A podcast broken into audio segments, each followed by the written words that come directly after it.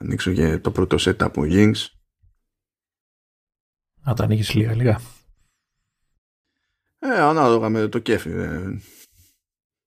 Εγώ τα, τα ανοίγω όλα για να δω πότε θα πεθάνει το, το laptop. εντάξει, δεν έχεις και Chrome.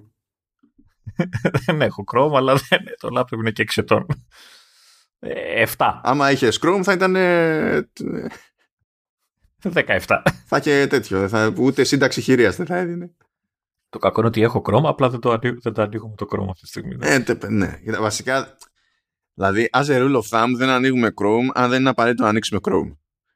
Ε, κοίτα, ε, λόγω των μεταφραστικών ε, τα περισσότερα θέλουν Chrome. Ναι, ναι. Μα... Όχι ότι, έχουν, ότι έχει θέμα το Safari, αλλά τα πολλά θέλουν, ξέρεις, γιατί έχει κάτι μικρό παπαριές. Μα υπάρχουν κάποια πράγματα που συνήθως, παιδί μου, η, η, αλήθεια είναι ότι η Google τα υποστηρίζει πρώτη. Mm. Άρα και ο Chrome τα, τα υποστηρίζει πρώτος. Και αν είσαι σε ένα περιβάλλον ή σε ένα web app ή δεν ξέρω και εγώ τι, βασίζεται σε κάτι που πολύ απλά δεν υποστηρίζεται ακόμα σε WebKit και Safari, πρέπει να αλλάξει engine. Δηλαδή ή Chrome θα πας ε, ή, ή, ξέρω εγώ Mozilla. Αυτό. Μα Edge είναι πάλι διαμηχανή, είναι πάλι Chromium. Τέλος πάντων θα πας κάτι σε Chromium κάπου εκεί ή η μοναδική άλλη μηχανή που έχει μείνει ας πούμε όρθια είναι ε, τέτοιο, είναι του Firefox που έχω ξεχάσει και πώς λέγεται η μηχανή.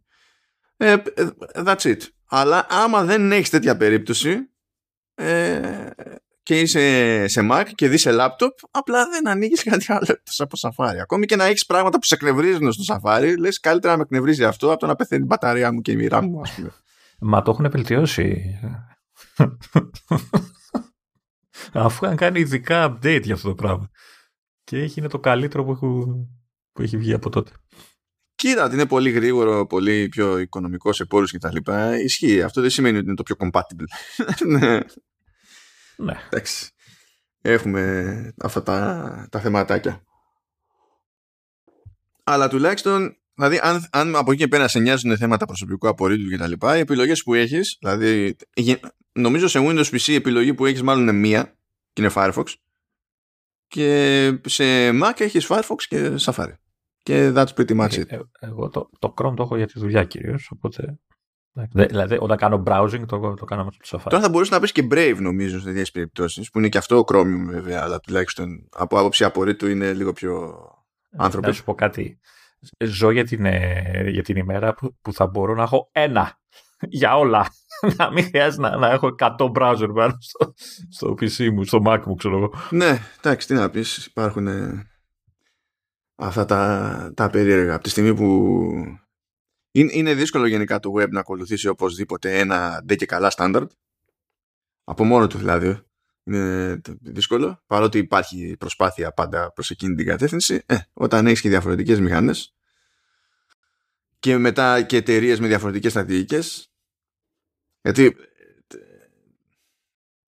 Εντάξει, τέλος πάντων, ας μπλέξουμε με Google Chrome και ποιο, ποιο κομμάτι της στρατηγικής είναι ο Chrome και τα λοιπά, διότι μπορεί να είναι καλός browser, αλλά ο λόγος ύπαρξής του είναι λίγο διαφορετικός. Αλλά anyway, λοιπόν, ναι, εντάξει, με αυτά και με αυτά, ας πούμε ότι ξεκινήσαμε το επεισόδιο, έτσι κι αλλιώς σιγά. Α, ωραία. Καλά είμαστε. Καλά περνάμε ήδη. δηλαδή θα ξεκινήσουμε με browsing, ε, με browsers μάλλον. Ε, εντάξει, ναι, γιατί, τι έγινε. Είμαστε off topic. Ε, πάντα είμαστε off topic. Έτσι, δηλαδή, κάποια στιγμή πρέπει να σου πω κάτι, ίσως πριν ξεκινήσουμε πριν ξεκινήσουμε μια εκπομπή, θα πρέπει να έχουμε ένα χαρτάκι δίπλα, ένα post-it κολλημένο εκεί στο, στο laptop. Έτσι, παραδοσιακό χαρτάκι, όχι αυτό το tab που έχουν με τα notes. Και να λέει, το podcast είναι για την Apple. πρέπει να ξεκινάτε για τη ρημάδα την εταιρεία. Έτσι. Με κάτι που να ισχύει, να, να, να σχετίζεται με αυτό το πράγμα. Εντάξει, να, ψαφάρει. Εντάξει, κάτι έγινε. Αποσπώνται. Ναι. ναι. Ε, μας έχω δει και άλλες φορές. Καλά, καλά. Λοιπόν, τώρα, για να μην μπορεί να πάμε στο κλασικό. Κοίτα, περίμενε. Σήμερα από ό,τι βλέπω είμαστε χαλαροί. Χαλάρα. Είμα, είμαστε χαλαροί γιατί το επεισόδιο βγαίνει αέρα λίγες ώρες πριν τα, πριν τα αποτελέσματα τριμήνου της Apple. Και...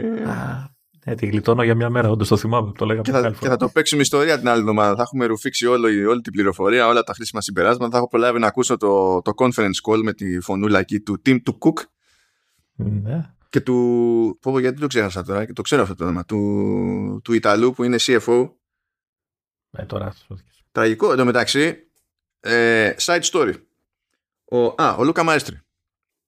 Κάποτε ο Λούκα Μαέστρη ε, έκανε τα κουμάντα ε, στο ευρωπαϊκό κομμάτι της Apple. Και όταν έκανε τα κουμάντα τότε, ήμασταν εδώ στη φάση που είχαμε απειδήσει με τη Rainbow, που ήταν η τότε αντιπροσωπεία της Apple στην Ελλάδα. Ναι, κάτι θυμάμαι. Και έπαιζε πάρα πολύ γκρίνια από παντού, διότι ο... ήταν δυσκύλια, ρε παιδί μου, η Rainbow. Δηλαδή σκέψω ότι όταν έφτιαξε store, ε, εδώ τέλος πάντων e-shop στην ουσία, ε, για να μπορείς να, φτάσεις, να φτιάξεις λογαριασμό, έπρεπε να πας στα πόσα καταστήματα δεν είχε η Rainbow. Δηλαδή εγώ στην Αθήνα θυμάμαι ένα. Αυτό πρέπει να ήταν. ε, εκεί στη... που ήταν παράδειγμα από το πλαίσιο και τέτοια. Στο από το πανεπιστήμιο απέναντι. Ε, όταν λες στο πλαίσιο στη Στουρνάρη που Ναι, ναι, ναι, Στουρνάρη. Το, το, το, κλασικό, το ορθόδοξο το πλαίσιο. Ναι, ναι, ναι. ναι. ε, έπρεπε να πας εκεί και να συμπληρώσει γραπτός την αίτηση για να φτιάξει account. Α, ήταν πολύ πρακτικό νομίζω. Ναι, ήταν πάρα πολύ πρακτικό. Τι ήθελαν να κόψουν μούρι να δουν αν, αν θα σε εγκρίνουν. Δεν ξέρω, ρε φίλε, δεν ξέρω. Και ήταν και πολύ πιο τραγική στην πολιτική τιμολόγησης γενικά. Που εκεί πέρα τώρα δεν ξέρω τι πρωτοέφταιγε να σου πω αλήθεια, γιατί σε κάτι τέτοιες περιπτώσεις ξέρεις, δεν είναι για καλά δεδομένο ότι είναι όλη ντροπή δική τους, ας το πούμε έτσι. Ε, αλλά ό, όλα αυτά είναι πολύ δυσκύλια. Και έπαιζε γκρίνια, έπαιζε γκρίνια. Έπαιζε γκρίνια για το δίκτυο διανομής που στην ουσία έπρεπε να. Δηλαδή, έπρεπε να πας σε 2, 3, 4, 5 συγκεκριμένες μεριές το σύμπαν ολόκληρο, ας πούμε, για να καταφέρεις να αγοράσεις. Δεν υπήρχαν shop in shop, δεν υπήρχαν πολλά πράγματα. Δεν υπήρχαν προβολές σε αλυσίδες καταστημάτων, δεν υπήρχαν ιδιαίτερα άλλα καταστήματα που ήταν resellers, ξέρω εγώ. Ήταν λιγότεροι και και και. Και είχε γίνει ένα τέτοιο, ένα URL, είχε γίνει μια σελίδα που και καλά ήταν σαν ε, ξέρεις, petition ας πούμε. Και θυμάμαι και το URL το οποίο δεν υφίσταται πλέον γιατί δεν έχει λόγο να υπάρχει. Λεγόταν We want Apple Greece. Του στείλω ότι θέλουμε κανονική αντιπροσωπεία εδώ πέρα. Κάτι, γιατί δεν πάει άλλο με αυτή την ιστορία. Και είχε φτάσει τέτοιο level η γκρίνια που τότε ως επικεφαλής των ευρωπαϊκών operations ας πούμε της Apple ο Λούκα Μαέστρη είχε κάνει δήλωση σχετικά είχε πει ότι ξέρει ότι υπάρχει ζήτημα στην Ελλάδα και ότι κάτι θα γίνει. Mm. Άσχετη πληροφορία, αλλά αυτό. Ε, εγώ να, να υποθέσω από όλη αυτή την ιστορία ότι όντως πήγες και έκανες την δήλωση που θέλανε για να γραφτείς στο, στο site. Α, ναι, την είχα κάνει. Αλλά για μένα ήταν εύκολο. Για ποιο λόγο; Δεν ήταν εύκολο σαν διαδικασία. Ήταν εύκολο να πεις στον εαυτό μου να το κάνει. Γιατί ε, για μένα το πατάω σε εκείνη τη γωνιά, σε εκείνο το μαχασάκι. Ήταν από τις ελάχιστες ευκαιρίες που είχα να δω εκτός εκθεσιακού χώρου ε, Apple hardware. Οπότε πήγαινα να πάρω μάτι. Και εδώ είμαι που είμαι εδώ. Α σου πληρώσω και το χάρτη. Είδες πόσο, πόσο καλά σε ξέρω έτσι. Κατάλαβα από όλη την ιστορία ότι το έχει κάνει, ρε παιδί μου. Το, ε, ναι, την όλη τη βλακεία. ναι, σπάγαλο. Να, να σου πω, μιας και έχεις κάνει τη διαδικασία, ε, την ώρα που υπέγραφες, σου στέλναν και χαρτάκια με, ξέρεις, με κουτάκια φωτογραφίες και σου λέγανε αν είσαι ρομπότ και διάλεξε. Δεν είχαμε τέτοιες πολυτέλειες τότε. Δεν χρειαζόταν να εκπαιδεύουμε αλγόριθμο για να βρίσκει φανάρια. Δεν υπήρχε. Γιατί εγώ βρίσκω και ποδήλατα τώρα. Ε, και ποδήλατα, ναι, και πυροσβεστικούς κρουνούς. Τι άλλο, τι άλλο έχει; ε, λεωφορεία. Καμιά φορά έχει ναι. ταξί ε, διαβάσεις πεζών, γέφυρες, λόφους. Εκπαιδεύουμε παιδιά τον αλγόριθμο, είμαστε όλοι πάρα πολύ καλοί. Κάνουμε φοβερή δουλειά, πιστεύω. Ε, ξέρεις ότι πο, πο, ε, καμιά φορά ξέρεις πατάς κάτι λάθος, δεν το βλέπεις καλά γιατί είναι και ηλίθιες οι φωτογραφίες και αρχίζεις και αναρωτιέσαι για το νόημα της ζωής σου και αν είσαι όντως άνθρωπος και τέτοια. δηλαδή είναι, είναι, είναι, λίγο τραγική. Κοίτα, η βασική μας διαφορά με το, με το, το ας το πούμε AI σε αυτή την περίπτωση, ε, αν και δεν είναι AI, είναι machine learning model, αλλά ούτε καν computer vision model είναι, αλλά τέλος πάντων, okay, έστω ότι AI είναι ότι άμα καθίσουμε και το παρατηρήσουμε, θα του δείξουμε σε κάποια φάση, ξέρω εγώ, ένα σκύλο και θα κάνει την επική αστοχία και θα πει Α, αυτό είναι γάτα. Και η, η διαφορά εκεί πέρα είναι ότι δεν έχει το capacity να αισθανθεί άσχημα. Όχι, ε, εδώ μεταξύ, όπως λέει και ένας ε, αγαπημένος stand-up comedian που παρακολουθούσα στο Netflix, ε, ξέρεις, ε, το, το μεγαλύτερο άγχος είναι όταν η φωτογραφία ξέρεις, ε, μοιράζεται σε δύο κουτάκια. Εκεί λέει τι κάνεις. τα πατάς και τα δύο, πατάς μόνο το ένα. Ναι, έχουν κάτι ύπουλα ή μπορεί, ξέρω εγώ, ε, μέρος του αντικειμένου που πρέπει στην ουσία να ξεχωρίσεις. Ε, όχι απλά να είναι σε διπλανό κουτάκι, αλλά τίποτα, η άκρη του να είναι σε από κάτω, ξέρω εγώ. Και αν λες τώρα αυτό πρέπει να το συμπεριλάβω ή δεν πρέπει να το συμπεριλάβω; που είναι μια γονίτσα, ξέρω εγώ. Γιατί για μένα είναι μέρος του όλου. ναι. Εντάξει, είπαμε. Είμαι ή δεν είμαι άνθρωπος. Είναι μια, ένα ερώτημα που πρέπει να απαντάμε κάθε φορά που να συνδεθούμε σε ένα site. Ναι. Έτσι, με υπαρξιακά νομίζω οφείλουμε να ξεκινάμε για κάθε επεισόδιο. Έτσι, όπως πάει η φάση. Ε, δεν ξέρω αν είναι πάσα ή όχι, αλλά ξεκινώντας με θέματα Apple TV Plus, δεν ξέρω πώς κολλάει τα, τα ξέρεις, από τη μία υπαρξιακά και από την άλλη τηλεοπτική διασκευή του γυναίκες στα πρόθυρα νευρικής κρίσης του Αλμοδόβαρ. Δεν ξέρω, σου κάθεται ως... Εντάξει, καλά, καλά το συνδέω. ναι, λοιπόν, ναι, η βασική πληροφορία είναι επειδή αυτή, καταλαβαίνετε. Θα γίνει η τηλεοπτική μεταφορά της ε, μάλλον κομμωδίας του Αλμοδόβαρ από το, το 1988 ε, δεν είναι τελείως εκτός τόπου και χρόνου Αλμοδόβαρ σε αυτή την περίπτωση.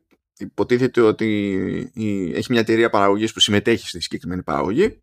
Θα δούμε τι σημαίνει αυτό στην πράξη. Η παραγωγή φαίνεται ότι θα είναι δήλωση με αγγλικά και ισπανικά και ότι, στο, ότι η πρωταγωνίστρια θα είναι η Τζίνα Ροντρίγκες. Που Τζίνα Ροντρίγκες, καλά, την έχετε δει σε διάφορες μπάντες, η αλήθεια είναι. Ε, πρόσφατα μπήκε και σε εκείνο το group των ηθοποιών που αργά ή γρήγορα κάνουν ένα action movie όπου τα διαλύουν όλα γιατί revenge που νομίζω αυτό λέγεται Miss Bala και πρέπει να υπάρχει και στο Netflix κάτι τέτοιο. Αλλά τέλος πάντων θα θυμάστε περισσότερο τη φάτσα από τη Jane the Virgin. Φαντάζομαι. Δηλαδή κάπως έτσι. Φυσικά εμφανίστηκε ο Derbez εκεί πέρα γιατί ο Derbez εμφανίζεται παντού εμφανίζει τόσο παντού που όταν δεν προλαβαίνεις θέλει συγγενείς. Ναι. Είναι όλη οικογένεια, ξέρω εγώ στο τέτοιο. Αλλά τέλος πάντων, OK. Okay. Ε, θα γίνει και αυτό και θα δούμε που θα μας βγάλει σε αυτή την περίπτωση. Γιατί και ο Αλμοδόβαρ δεν είναι απλή υπόθεση παιδιά. Ε, νομίζω έχει τα φώτα να κάνει καριέρα έτσι. Ναι είναι τόσο που δεν τον ενδιαφέρει. Απλά βάζει το όνομά του εδώ για να εισπράξει royalties. Και εντάξει, αλλά το θέμα είναι, ξέρεις, μην έχουμε εμείς δράματα μετά από αυτή την ιστορία. Ναι. Για να λέμε χίλιες φορές να, να βλέπουμε για πάντα την ταινία του 88, ας πούμε. Ε, αλλά ναι, OK, okay, πάμε παρακάτω. Αυτό είναι πιο ζουμερό εδώ. Έκανε κονέ με την Legendary, το, η Apple, για live action τηλεοπτική σειρά στο Masterverse της Legendary το, και το Masterverse Legendary περιλαμβάνει στην ουσία τον, τον, Godzilla, τον Godzilla και τους λεγόμενους Titans.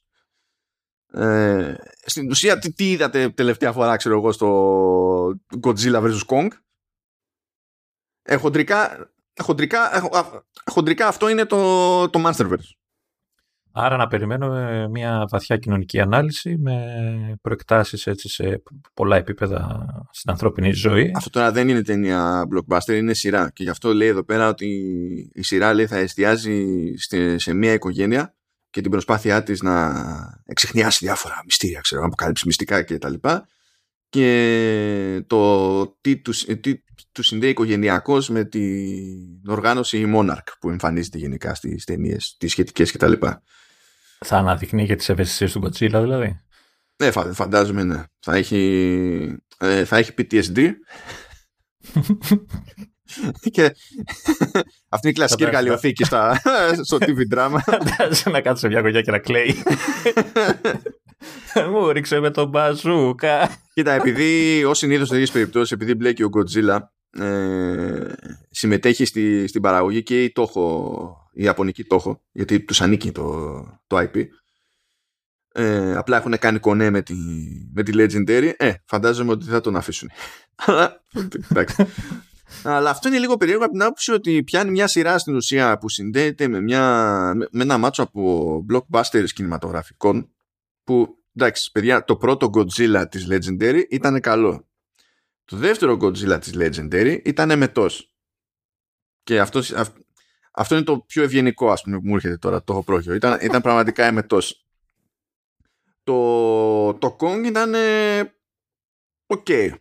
το Godzilla vs. Kong ήταν καλύτερο. Για αυτό που είναι και το ρόλο που βαράνε αυτές τις ταινίες, έτσι. Τώρα εδώ, αν θέλει να παίξει με συνωμοσίες, ιστορίες κτλ., νομίζω ότι εξαρτάται όλο από το πόσο σοβαρά θα το πάρουν. Υπάρχει τρόπος να το κάνεις αυτό και να είναι σοβαρό, να υπάρχει μυστήριο και τα συναφή. Αλλά δεν ξέρω αν τους νοιάζει να το κάνουν έτσι, διότι οι ταινίες δεν προσπαθούν ποτέ να είναι τόσο σοβαρές έτσι κι αλλιώς. Δεν είναι αυτό το, το point. Απλά σαν ένα side να πω ένα έτσι χαβαλετζίδικο. Ένα από τα περίεργα της υπόθεσης είναι ότι όταν ξεκίνησε η φάση με τον Godzilla στη Legendary ε, δεν είχαν τα δικαιώματα του Kong ή οτιδήποτε άλλο και δεν υπήρχε το concept φτιάχνουμε το Monsterverse. Και μετά πήραν τα δικαιώματα του Kong. Και ούτε τότε υπήρχε το concept φτιάχνουμε το Monsterverse. Αλλά σου λέει έχουμε κάτι τέρατα εδώ και έχουμε εξασφαλίσει τα δικαιώματα και από εδώ και από εκεί. Μήπως να το, να τα φέρουμε μαζί. Και τότε είπα, α, Monsterverse. Αυτό ξέρω. Και όπως έτσι έδεσε και καλά το, το γλυκό. Ήταν λίγο συγκυριακό ρε παιδί με αυτό το πράγμα. Εγώ πάλι Godzilla έτρωγα στο ναυτικό, δεν ξέρω αν έχεις φάει. Ε, μου έτυχε. Νομίζω, νομίζω ότι περίεργος δεν μου έτυχε. Ε, νομίζεις. Όχι, θέλω να σου πω ότι ε, νομίζω ότι όσο ήμουν στην προπαίδευση παίζει να μην είδαμε κάτι το οποίο ε, παρουσιάστηκε ως μοσχάρι γενικά Βόδινο για να πέσουμε στην κατηγορία. Και όταν ήμουνα στη, στη μονάδα στη Λίμνο, ήταν τόσο μικρή μονάδα και τέτοια που έτσι κι αλλιώς εμείς κάναμε τα κουμάντα με τα ψώνια και παίρναμε, ξέραμε, παίρναμε αυτά που παίρναμε, ρε φίλε. Οπότε τελείωνε η υπόθεση. Όχι, όχι, φίλε μου, έχω, έχω, έχω γεμίσει αμπάρι πλοίου με άπειρα. Έχεις δει πως είναι τα αρνιά, ξέρω εγώ, που σου βλύζουμε, που τα παίρνεις ολόκληρα, ξέρεις. Ναι, ναι. το σχήμα του αρνιού έτσι, ξαπλωτό. Ε, αυτό φαντάζω, αλλά σε σακούλα για να μην πολύ φαίνεται, έτσι, τυλιγμένο και απλά ξέρεις το άφηνες στις σκάλες, στην κορυφή και αυτό τσούλαγε, ντουκου ντουκου ντουκου, ήταν τελείως ξύλο, έτσι. Και αυτό βέβαια το κόβαμε πριονό κορδέλα, έτσι δεν ήταν. Εμένα η απορία μου είναι ότι σε αυτό που περιγράφεις τώρα, σε αυτή τη φάση, και πάνω στην πλήξη, ίσως να και πάνω στο πλοίο, ξέρω εγώ, και να έχεις φορτώσει το πλοίο και ήταν, ξέρεις, προμήθειες για τη φάση κτλ. Ε, ούτε ένας δεν σκέφτηκε να γυρίσει horror movie ε, κοίτα το horror movie, το, γυρνά, το γυρνάγαμε μετά στο, ξέρεις, στην κουζίνα που πηγαίναμε και τρώγαμε. ε, ειδικά όταν έκοβες το κομμάτι του κρέατος και το γίναγε ανάποδα, ξέρω εγώ, για κάποιο λόγο. Και ξαφνικά σκονόταν και περπάταγε. Όχι, όχι, ήταν η σφραγίδα. Ολόκληρη αυτή αυτό το πράγμα που βάζω στα κρέατα. και ευτυχώς δεν φαίνονταν η χρονολογία, ευτυχώς. Αλλά δεν το τρώγε για τη σφραγίδα. Εξαιρετικά. Anyway, Masterverse λοιπόν, να, θα μπορούσαν να είχαν πάρει και αυτό το IP και αυτό το, το Godzilla. αλλά αυτό τέλος πάντων είναι ύποπτη κίνηση επειδή συνδέεται, ξέρεις, και με ένα πράγμα που σπρώχνεται στις κινηματογραφικές αίθουσες. Και είναι ένα, ένα πείραμα που νομίζω ότι δεν έχει κάνει μέχρι στιγμής η Apple σε αυτή τη φάση. Ε, νομίζω ότι της λείπει ένα πιο popcorn. Ε, α, εντάξει, σειρά εδώ, movie όμως τέλος πάντων, ξέρεις, έτσι λίγο πιο ανάλαφρο. Ναι, ναι, ναι. Δεν ξέρω βέβαια αν θα το βαρύνουμε με οποιοδήποτε τρόπο. αλλά νομίζω ότι της λείπει. Δηλαδή θέλει και λίγο πιο έτσι, πώς να πω, όχι πολύ βαριά πράγματα. Καλά, δεν είναι ότι είναι τίγκα στα βαριά, απλά δεν έχει κάτι ρε παιδί μου το οποίο ξέρεις είναι τέρμα φάση blockbusterιά. Γιατί δεν, δεν, δεν έχει πάρει ακόμα τόσο φόρα με ταινίες γενικά, αλλά είχαμε σχολιάσει και σε προηγούμενο επεισόδιο ότι ακούγεται ρε παιδί μου ότι θα δώσει περισσότερο πόνο με ταινίες προχωρώντας. Και ίσως να έχει Ίσως να έχει και ένα νόημα αυτό ως διαφοροποίηση από την άποψη ότι οι υπόλοιπες υπηρεσίες ε, δίνουν περισσότερο πόνο ε, με σειρές. Ε, κάνει, προφανώς βγάζει πολλή ταινία ρε παιδί μου και χρηματοδοτεί πολλή ταινία και η Netflix ισχύει αλλά αυτά που τις τραβάνε περισσότερο είναι οι σειρές. Απ' την άλλη, οι υπόλοιποι που έχουν ε, αντίστοιχες υπηρεσίες, δηλαδή HBO, Max τέλος πάντων, που στην ουσία είναι, ας το πούμε, Warner, η Disney που έχει το Disney Plus, το οποίο Disney Plus έχει το καλοκαίρι Ελλάδα. Αυτό ανακοινώθηκε σήμερα την ημέρα που γράφουμε, που είναι 26 Ιανουαρίου. Νομίζω περίμενες με κρατούσες στην απνοή σου, γιατί ξέρω θα γράφει Είσαι φαν της Disney γενικότερα. Γενικά το πρόβλημα με, τη, με το Disney Plus είναι ότι είναι από τις περιπτώσεις που είναι πολύ δύσκολο να, να το γλιτώσεις. Είναι δύσκολο να το γλιτώσεις ακόμα και αν δεν έχεις παιδιά. Αν έχεις παιδιά, είσαι στη φυλάκα for life. Ναι, δηλαδή τέλος. Αλλά ναι, anyway, άλλη κουβέντα αυτή. και η Disney και η Warner έχουν να σκεφτούν και τι θα κάνουν με την έξοδο των ταινιών στι κινηματογραφικές αίθουσες. Γιατί θέλουν να βγάλουν και από εκεί. Όχι να τα βγάλουν ίσα ίσα για να υπάρχει περίπτωση να πάρουν υποψηφιότητα για κάποιο Όσκαρ. Όπως κάνει η Netflix, ας πούμε. ε, Netflix και Apple δεν έχουν το ίδιο θέμα. Α, και υπάρχει και το, και το Paramount Plus που έχει το ίδιο ζήτημα από την Paramount, ας πούμε. Η Apple δεν έχει το ίδιο ζήτημα, οπότε αν βγάλει κάτι καλό όντως, ρε παιδί μου, ξέρεις, ο κόσμος θα το δει ε, εκεί.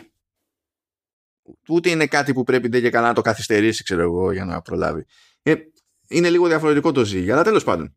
Σε αυτή την υπόθεση κολλάει και το άλλο το περίεργο που έγινε με την Skydance. Είχαμε πει παλαιότερα ότι έκανε μία συμφωνία ε, με, τη, με το, το κομμάτι του, της Skydance που ασχολείται με animation το είχε κάνει συμφωνία για first look με τη λογική ότι αν έχει κάτι ρε παιδί μου να παράξει εκείνο το τμήμα ε, τότε θα το προτείνει πρώτα στην Apple αλλά το κομμάτι το για τις κινηματογραφικές ταινίες, την αντίστοιχη συμφωνία την είχε με την Paramount αυτή η συμφωνία δεν ισχύει πλέον έληξε οπότε κάνανε κονέ πάλι με την Apple για τις ταινίες, πάλι για first look Κάτι μου λέει ότι το είχαν ήδη συζητήσει όταν κλείναν το πρώτο κομμάτι. Εντάξει τώρα. Ναι. Και τους λένε, ξέρεις, περιμένετε να λήξει το συμβόλαιο. Και αυτή η συνεργασία με την Paramount είναι παλιά. Έχει, είχε ξεκινήσει από το 2009 και έληξε τώρα με το 2021. Α, η Skydance τουλάχιστον στο κινηματογραφικό το κομμάτι έχει μια τάση εκεί προς τις μεγάλες παραγωγές πιο blockbusterικές και μπλέκει και με παραγωγές της Paramount που, δηλαδή σε IP που δεν τις ανήκουν καν. Ε, δηλαδή ε, πολλές φορές η Paramount βάζει ως χρηματοδότη την Skydance και δεν τη βάζει σε κάτι περιφερειακό, τη βάζει στα Mission Impossible ξέρω εγώ, τη βάζει στα Star Trek. Βάζει κάτι τέτοια. Γίνονται, γίνονται συχνά αυτά. Ε, τώρα έτσι όπως έχετε η Skydance στο κονέ με την Apple αυτό δεν σημαίνει ότι έρχονται ξέρω εγώ Mission Impossible και τέτοια. Ε, διότι αυτά είναι IP της Paramount έτσι κι αλλιώς θα έρχονται καινούργια πράγματα, πιο περιφερειακά πράγματα αλλά ένα, ένα, ένα IP που όντως ε, είναι στα χέρια της Skydance και το κάνει ό,τι θέλει είναι το Terminator Α, αυτό, αυτό δηλαδή ίσως να το δούμε και ξέρεις, όλες τις ταινίες μαζεμένες στο Apple TV, στο Apple TV. Αυτό δεν νομίζω γιατί είναι για παραγωγές ε, καινούργιες δεν βάζει κατάλογο η Apple αυτό μου κάνει εντύπωση. Πώς και δεν το κυνηγάει και αυτό. Έτσι να γεμίζει λίγο-λίγο πιο εύκολα με το, την υπηρεσία με, με έτοιμο περιεχόμενο. Γιατί αυτό σου φέρνει κέρδος μόνο στην αρχή. Και έχει αποφασίσει ότι δεν την ενδιαφέρει. Γιατί όλοι αυτοί, δηλαδή, και, πώς να σου πω, και, και η Netflix προχωρά θεωρώντας αυτονόητο ότι από ένα σημείο και έπειτα δεν θα έχει πρόσβαση στο περιεχόμενο των άλλων, διότι όλοι οι άλλοι θα έχουν δικό τους streaming service και θα γουστάρουν να τα δώσουν όταν αυτή είναι η φυσική κατάληξη των πραγμάτων, το να κες λεφτά για catalog, όταν δεν έχεις πρεμούρα να ζήσεις από αυτό, γιατί η Netflix θα ζήσει από αυτό. Η Apple δεν περιμένει να, να ζήσει από το Apple TV+. Δηλαδή, ε, ξέρω εγώ, μήπως κρατιόταν από εκεί, ξέρω εγώ. Και πηγαίνει με λογική περίπου HBO, που και το HBO τότε πλήρωνε για να έχει ε, κατάλογο από παραγωγές τρίτων, η αλήθεια είναι, αλλά πάντα βασιζόταν στο δικό του το περιεχόμενο πάνω απ' όλα. Αυτό κάνει η Apple με το Apple TV Plus. Δεν είναι άκυρο τέτοιο. Αλλά τέλος πάντων, τώρα για την ερώτηση σου για το Terminator. Αν πάει να γίνει καινούριο Terminator, η Skydance θα πρέπει να το προτείνει στην Apple. Και η Apple θα πει ναι, με νοιάζει, ναι, δεν με νοιάζει. Τώρα, σε αυτή την περίπτωση, ισχύει ότι είναι λίγο περίεργο να έχεις ένα Terminator αποκλειστικό στο Apple TV Plus και όλα τα υπόλοιπα να είναι εκεί έξω και μετά κάποια στιγμή, ξέρω εγώ, να, ξέρεις, να λήξει αυτή η συμφωνία και να βγουν νέα Terminator και να είναι κάπου αλλού και να είναι μανίκι μόνο και μόνο να καταφέρεις τα δεις. Αλλά αυτό λύνεται με έναν τρόπο. Με αγορά του IP. Δεν, δεν βλέπω την Apple να αγοράζει IP έτσι απλά γενικά. Δεν είναι... Γενικά δεν το κάνει. Το έχει κάνει, αλλά το έχει κάνει στο, ξέρω εγώ, στο Fraggle Rock. Ε, στο, στο Fraggle.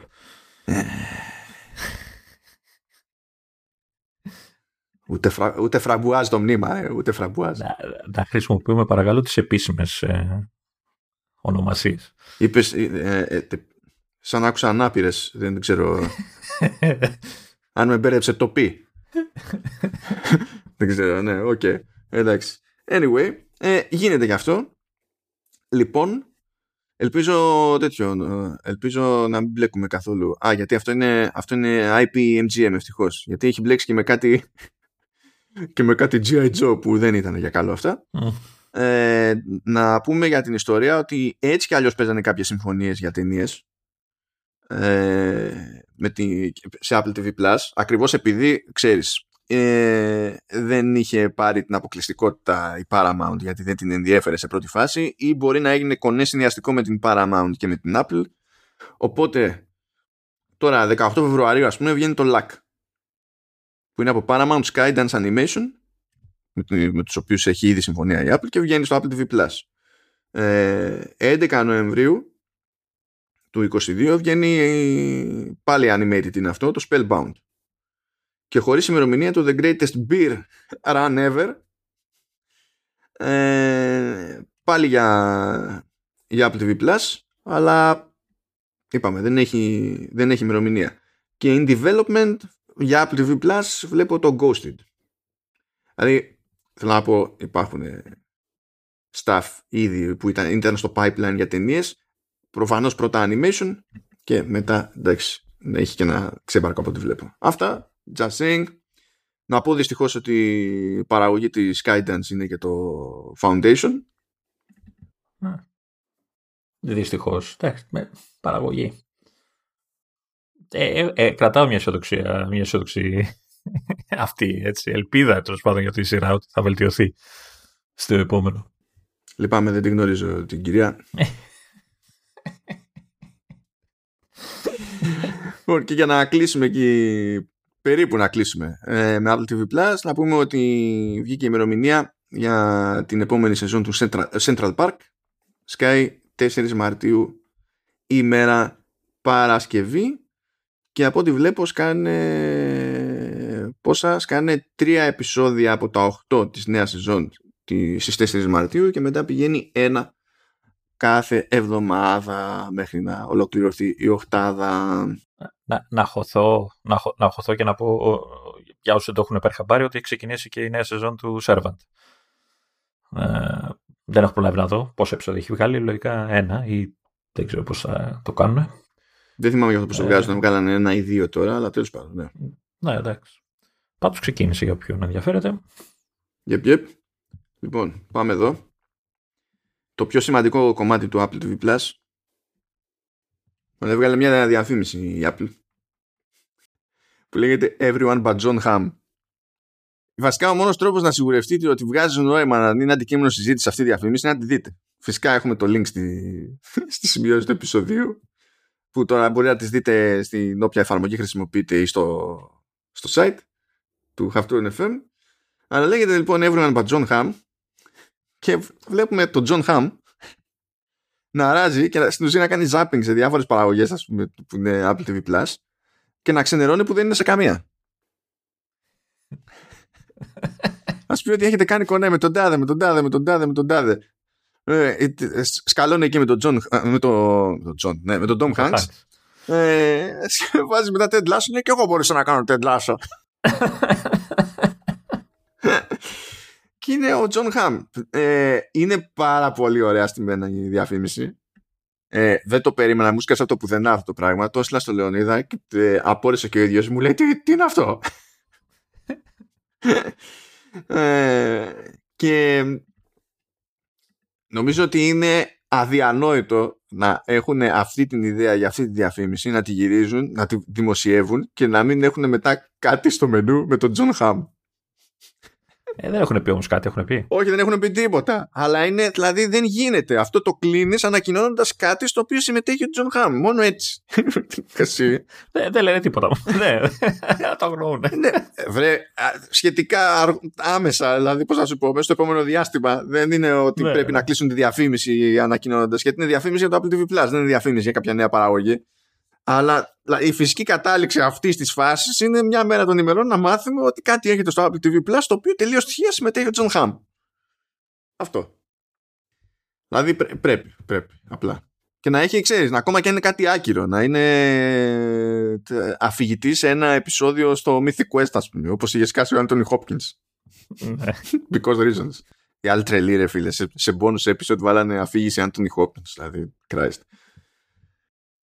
Τέλος πάντων, ε, ναι. Και έτσι τελειώνουμε με, με Apple TV Plus. Και τώρα τι, τι έχει το μενού, τώρα έχει. Ε. Έχει arcade, μετά από καιρό έχει arcade. Έτσι. Έχουμε καινούριο τίτλο. Ναι, καινούριο παιχνίδι, όντως. Το οποίο από ό,τι μου είπες, ε, έπαιξες όλο το Σαββατοκύριακο από το πρωί μέχρι το βράδυ. Ναι, ναι, και επειδή ήταν, αυτό αντιστοιχεί σε περίπου 4 λεπτά, είναι το πιο γρήγορο Σαββατοκύριακο που έχω περάσει ποτέ. και νόμιζα ότι έσκυζε στα ρούχα σου για Μπομπ Σουγκαράκη και, και τη λυπή παρέα. Ότι γούσταρες. Εκεί εντάξει. Επειδή εσύ έχεις παίξει περισσότερα από μένα και θα το εξηγήσεις καλύτερα έτσι κι αλλιώς, ε, τουλάχιστον να πω έτσι γιατί δεν μπήκα στη διαδικασία. Ε, άρχισα να το παίζω στο τηλέφωνο και το σύστημα χειρισμού που έχουν με, με touch ε, με ενοχλεί. Σταμάτα, σταμάτα. Άσε με να γκρινιάξουμε την ιστορία. Ε, θα το εξηγήσεις εσύ. Απλά θα σου πω, με, με ενόχλησε τόσο που βαρέθηκα μετά να κάνω το με χειριστήριο. Διότι ήταν σαν, να, σαν να θύχτηκα τη σκέψη ότι ξέρεις, αν ένα μυαλό θεώρησε λογικό αυτό σε touch, δεν με ενδιαφέρει τι θεώρησε λογικό σε χειριστήριο. Αυτό είναι το ένα. Και το άλλο είναι ότι όταν είδα για δισεκατομμυριωστή φορά ένα μάτσο ε, μηχανισμού του στυλ, κάνει αυτό για να κερδίσεις αυτό το ας το πούμε currency. Ε, να μαζέψεις εκείνη, να μαζέψεις τα άλλο για να ξεκλειδώσει τα, τα καινούργια τα παπούτσια, την άλλη τη ρακέτα, να κάνεις upgrade εδώ κτλ. Λέω εντάξει, παιδιά, αυτά τα τρώμε. Όταν παίζουμε κανένα open world με κάκαλα, ας πούμε δεν γίνεται, αυτή, δεν γίνεται αυτή η ιστορία όλο μηχανισμοί free to play σε παιχνίδια που στην ουσία πλέον δεν είναι free to play. Δηλαδή, απλά δεν μπορώ. Εγώ είμαι ως εδώ. Έχω παραπονηθεί πολλές φορές για το Apple Arcade και την επιλογή τέτοιων τίτλων. Δεν μπορώ. Μα, μα, μ' αρέσει γιατί στα 4 λεπτά που έπαιξες έχεις καλύψει το 80% του παιχνιδιού. Δηλαδή, OK, okay, μιλάμε για το. Έχω το όνομα. Nickelodeon Extreme Tennis. Από μόνο το όνομα καταλαβαίνει ο, κάποιος τι χαρακτήρες έχει μέσα το παιχνίδι. Έτσι. Έχει όλο το σύμπαν του Nickelodeon, από Χέλενα Νιτζάκια και Μπόζι Φουγαράκη μέχρι άτομα που δεν τα ξέρω καν, χαρακτήρες και αυτά δεν, δεν με ενδιαφέρουν. Ε, οπτικά είναι όμορφο, είναι προσεγμένο τεχνικά κτλ. Ε, έχει όλα αυτά που λες, ξεκλείδωσε αυτό, upgrade, παπούτσια, ρακέτες, ε, καπελάκια, μπουρδες, όλα αυτά, OK, okay, εντάξει. Μπορεί να σου τις πάνε, αλλά είμαι σίγουρος ότι ε, τραβάνε έτσι πιτσιρικάδες κτλ. Ε, έχεις δυνατότητα να παίξεις online, εντάξει, προφανέστατα. Έχεις δυνατότητα να παίξεις online με φίλους και έχεις και δυνατότητα να παίξεις μόνος σου. Έχει campaign, να το πούμε έτσι, ένα story mode ε, που βασίζεται κάθε... Ε, το πρώτο είναι με τον Bob Σουγκαράκη έχει κάποια επίπεδα. Μετά, ε, άνοιξα, έχει με χελονιτσάκι, νομίζω ο Μικελάντζελο ήταν. Πάλι έχει, ξέρεις, έχει ένα ψευτό cutscene δικαιολογίες τέλος πάντων για να παίξεις μόνος σου τέννη. Τώρα, ωραία όλα αυτά, αναμενόμενα, ε, χειρισμός. Την αυτήν σας μέσα, δηλαδή.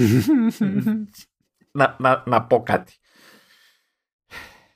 Το τέννις, σαν video game, υπάρχει από εποχές Spectrum, μην πω και πιο παλιά. Έτσι, δηλαδή ήταν και από τα πρώτα παιχνίδια. Δηλαδή και το Pong tennis ήταν. δηλαδή, εντάξει. Αλλά λέμε για tennis tennis, ας πούμε. Έτσι, δηλαδή έπαιζα match point στο Spectrum. Ε, όλα αυτά τα χρόνια λοιπόν, με τελευταίο καλό νομίζω που έπαιξα να είναι το top spin στο Xbox. Αχα, ναι. Λοιπόν, όλα αυτά τα χρόνια. Top spin και virtual tennis, παιδιά. Περασμένα μεγαλεία για το tennis στα games. Περασμένα μεγαλεία. Ε, Λοιπόν, όλα αυτά τα χρόνια λοιπόν είχε παγιωθεί ένα σύστημα χειρισμού. Και είχε παγιωθεί. Α, συγγνώμη, συγγνώμη, συγγνώμη σε διακόπτω, συγγνώμη. Επειδή είπαμε top spin και virtual tennis, αλλά για να είμαστε και δίκαιοι, έτσι, υπάρχει το Mario Tennis, το οποίο είναι πιο arcade και είναι πιο κοντά σε αυτό που προσπαθεί να κάνει αυτό το ναι. πράγμα. Η, η αλήθεια είναι όμως δεν έχω παίξει το τελευταίο. Βασικά δεν έχω δεν πρέπει να έχω παίξει γενικά Mario. Δεν έχει τύχει να παίξω. Να, ε, να... Είναι, είναι καλούλια αυτά. Είναι καλούλια αυτά. Δεν είναι... είναι... Ε, εντάξει, η Nintendo, εντάξει, first party Mario, εντάξει, δεν μπορεί να είναι πολύ χάλια. Ε, ε, εντάξει, πόσο χάλια μπορεί να Εκτός είναι. Εκτό αν, είναι Mario Party στο Gamecube. Εκεί μπορεί να είναι χάλια. Όχι, γιατί το, το, το Gamecube τα Mario Party ήταν καλά. Το 4 ήταν εξαιρετικό. Τέλος πάντων. Πού ήταν ρημάδι, στο Wii ήταν που τα έκανε σάπια, δεν θυμάμαι. Στο Wii ήταν λίγο χαμός, ναι.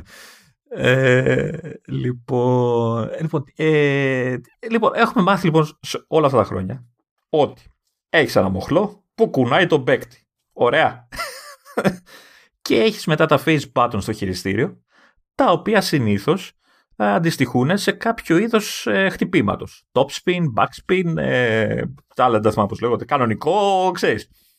Και ουσιαστικά τι κάνεις, κουνάς το χαρακτήρα, κρατάς και λίγο το μοχλό προς μια κατεύθυνση για να ρίξεις την μπάλα εκεί που θες και πατάς το αντίστοιχο πλήκτρο για να κάνεις ε, το πιο χτύπημα.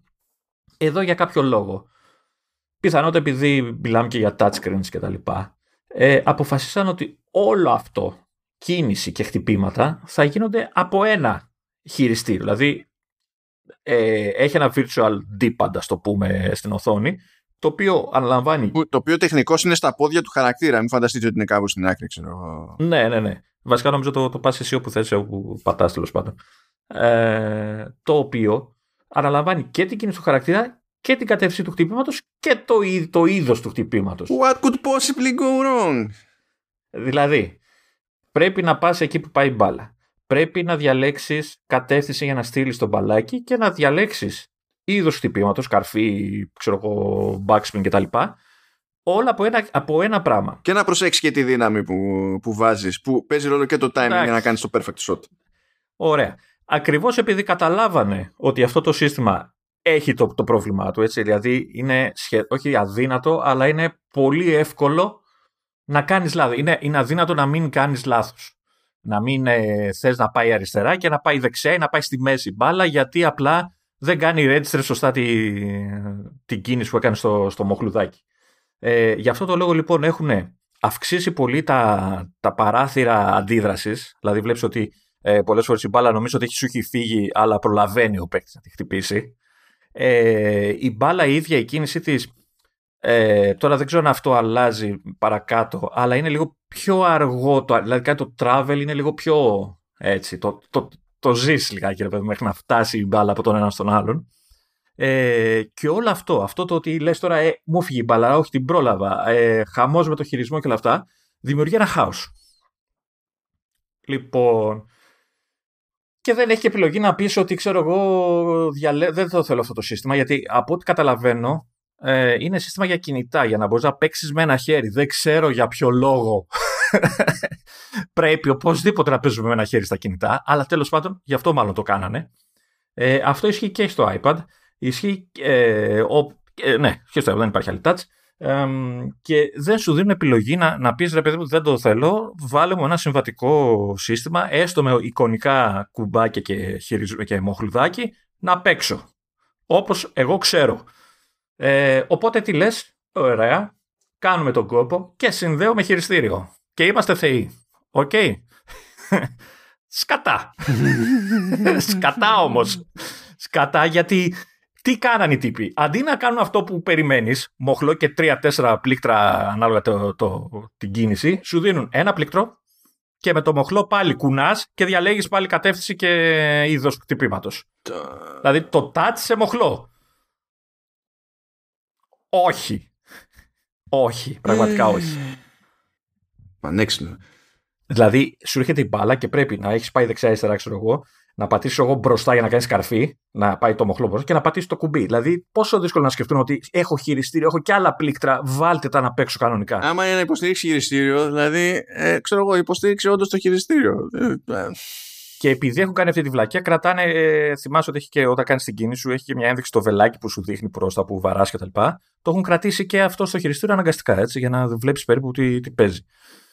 Ε, ναι, δεν το καταλαβαίνω. Αυτό, αυτό το είδα στο Mac. Δεν νομίζω θα αλλάζει στο, στο Apple TV, ξέρω ή σε. Ε, όχι. Ε, δεν θα έχουν διαφορετικό σύστημα για χειριστήριο πια. Τώρα, εντάξει.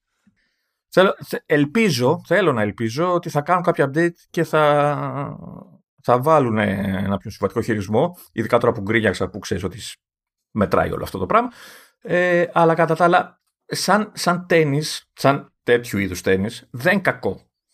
Εντάξει, έχει όλα αυτά που σου τη πάνε, okay, δεν κακό. Έχει, ε, ίσως να μην ε, ε, εγώ και εσύ να συνδεόμαστε με τους χαρακτήρες, γιατί εντάξει, ο κόσμος στην Nickelodeon.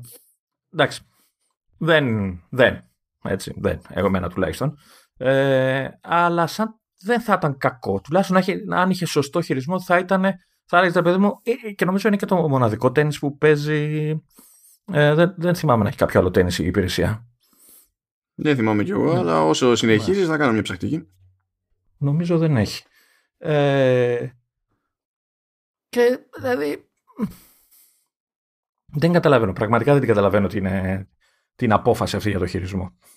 Εγώ απλά ελπίζω οι developers να πληρωθήκαν καλά γιατί αυτές οι δουλειές είναι εργολαβία έτσι κι αλλιώς. Είναι να φτιάξουμε ένα mobile game να σπρώχνει το, τα IP των Nickelodeon γιατί έχουμε και χελονιτζάκια, έχουμε και από αυτό Πολύ φοβάμαι ότι πληρώνεται η Nickelodeon πιο πολύ για να δώσει τα IP παρά. Α, αυτά συνήθως είναι με ανάθεση. Α, ε, ε. Εντάξει, έχει, βέβαια έχει, ξέρεις, έχει διάφορες πίξες και καλά από τον κόσμο του, του σύμπαντος και τα λοιπά που παίζεις ε, ε, τους αγώνες, έχεις power-ups, έχεις ειδικές κινήσεις, έχει δηλαδή ό,τι, ό,τι από ό,τι φαντάζομαι συναντά σε ένα Mario Tennis ε, στον κόσμο του Nickelodeon. Απλά δεν καταλαβαίνω τι κάνανε με το χειρισμό, δηλαδή πώς το σκεφτήκανε αυτό το πράγμα. Λοιπόν, θέλω να σου πω ότι έκανα ένα, μια γρήγορη αναζήτηση στο Mac App Store με τον όρο Tennis. Όχι, μιλάμε για το arcade τώρα. Τώρα γενικά υπάρχουν τέννη. ναι, το ξέρω. Απλά ε, επειδή δεν μπορείς να κάνεις search μόνο στο arcade. Πάρα πολύ ναι. καλό, πολύ ευχαριστούμε. ε, δεν ξέρεις, κάνεις μια έτσι. Λοιπόν, θα σου πω αποτελέσματα στο Mac App Store. Γιατί, γιατί κάποια πράγματα πάνε κατά διαόλου. Έτσι, γενικά. Λοιπόν, βγάζει ένα που εντάξει με συγκλονίζει σαν concept. Λέει Tennis Game in Roaring Twenties. Αυτός είναι ο τίτλος του παιχνιδιού. Και το concept είναι παίζουμε τέννη δεκαετία του 20. Και όχι αυτή η δεκαετία του 20 το οποίο που είμαστε, την προηγούμενη εννοώ. Τι χορεύεις Τσάρλστον και πα. Ξέρω τι διάλογο. ε, ή το, ναι, νομίζω Roaring Twenties είναι 1920, δεν είναι. Δηλαδή, παλήθεια. Τέλος πάντων, οκ. Okay. Ε, μετά έχει ένα ξέπαρκο που λέει binary video analysis και βλέπω εδώ μια. Να γίνει κάποιο είδους ανάλυση σε ένα μάτσα από ποδοσφαίρου πρέπει να είναι αυτό. Δεν έχω ιδέα τι γίνεται. Μετά ε, κάτι για, ε, για ε, computer vision και τένις, εντάξει, Grand Slam Tennis Open, Tennis Elbow Manager 2, άκου, Elbow, Table Tennis Pro Lite, θα το δεχτώ. Αυτό είναι ping pong, εντάξει. Ναι, αλλά το λέγεται Table Tennis, ψάχνεις τένις, οπότε ξέρεις. You know, Άλλο υπέροχο παιχνιδάκι στο Xbox, το Table Tennis, πολύ κάλωμα. Rockstar, ναι. Ε, Extreme Tennis έχει διάφορα ξέμπαρκα ε, simple table tennis scoreboard, μπλα μπλα μπλα και φτάνω σε, μια, σε ένα αποτέλεσμα δηλαδή μα το Θεό τι έχουν κάνει τώρα, τι keywords έχουν δηλώσει και έχουν καταλήξει εδώ πέρα ειλικρινά. Toolbox for pages και έχει templates για το pages.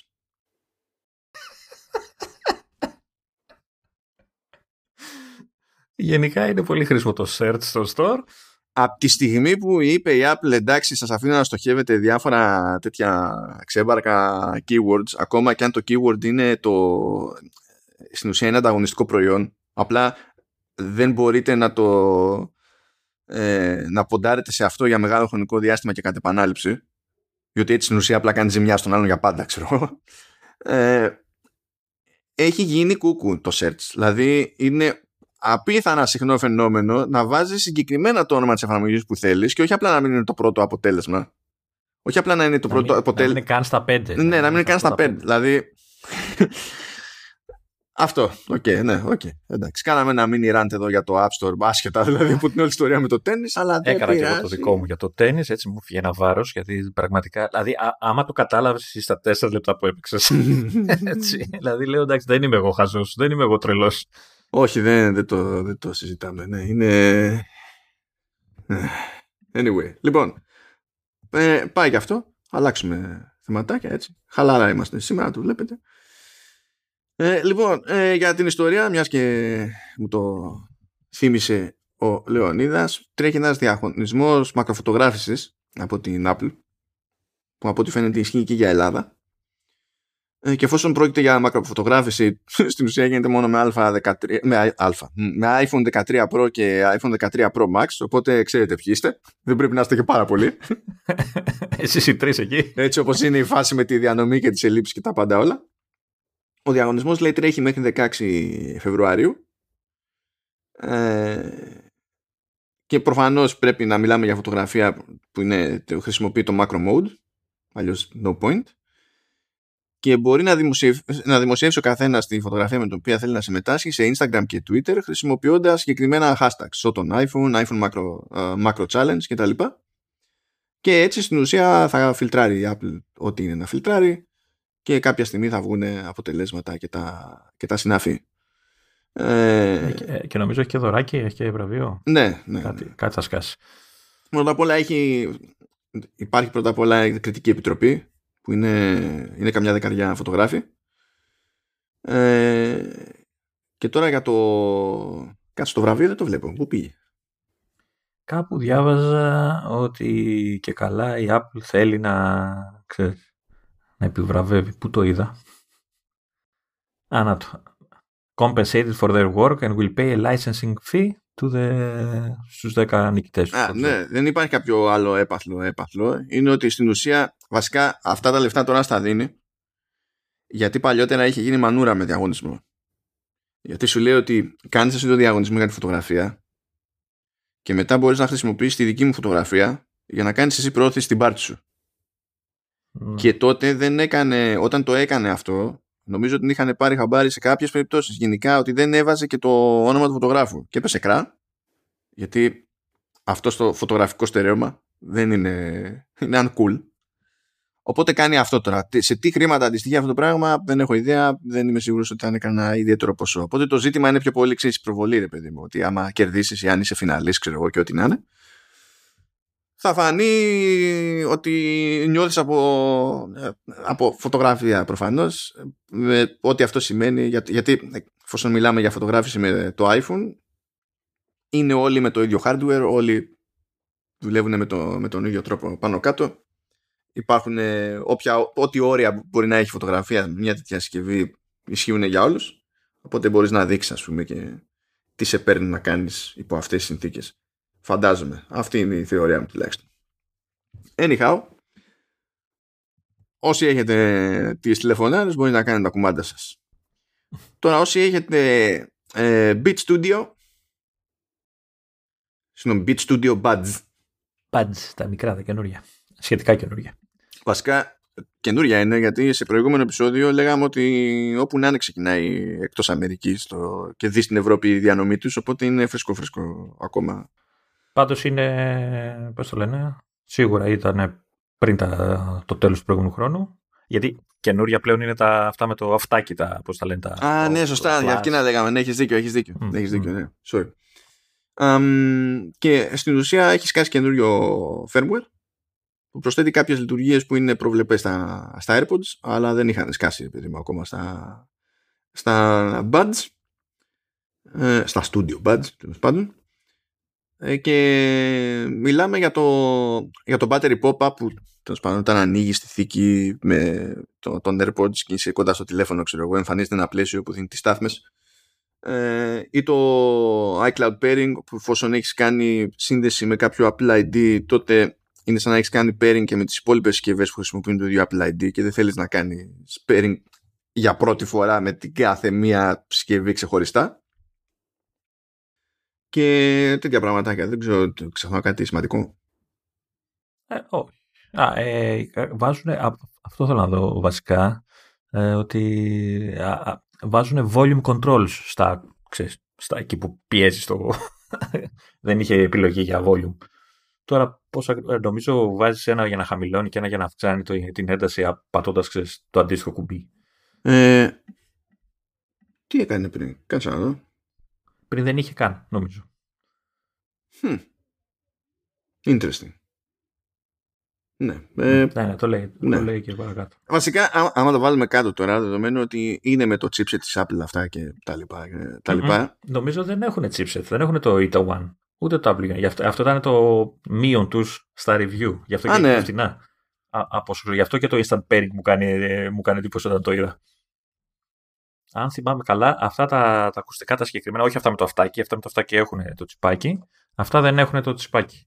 Και γι' αυτό και είναι και πιο φτηνά από τα. Ένα ο εγκέφαλός μου φαίνεται έχει κάνει register μόνο εκείνα με το αυτάκι. Και, το, το, Fit Pro.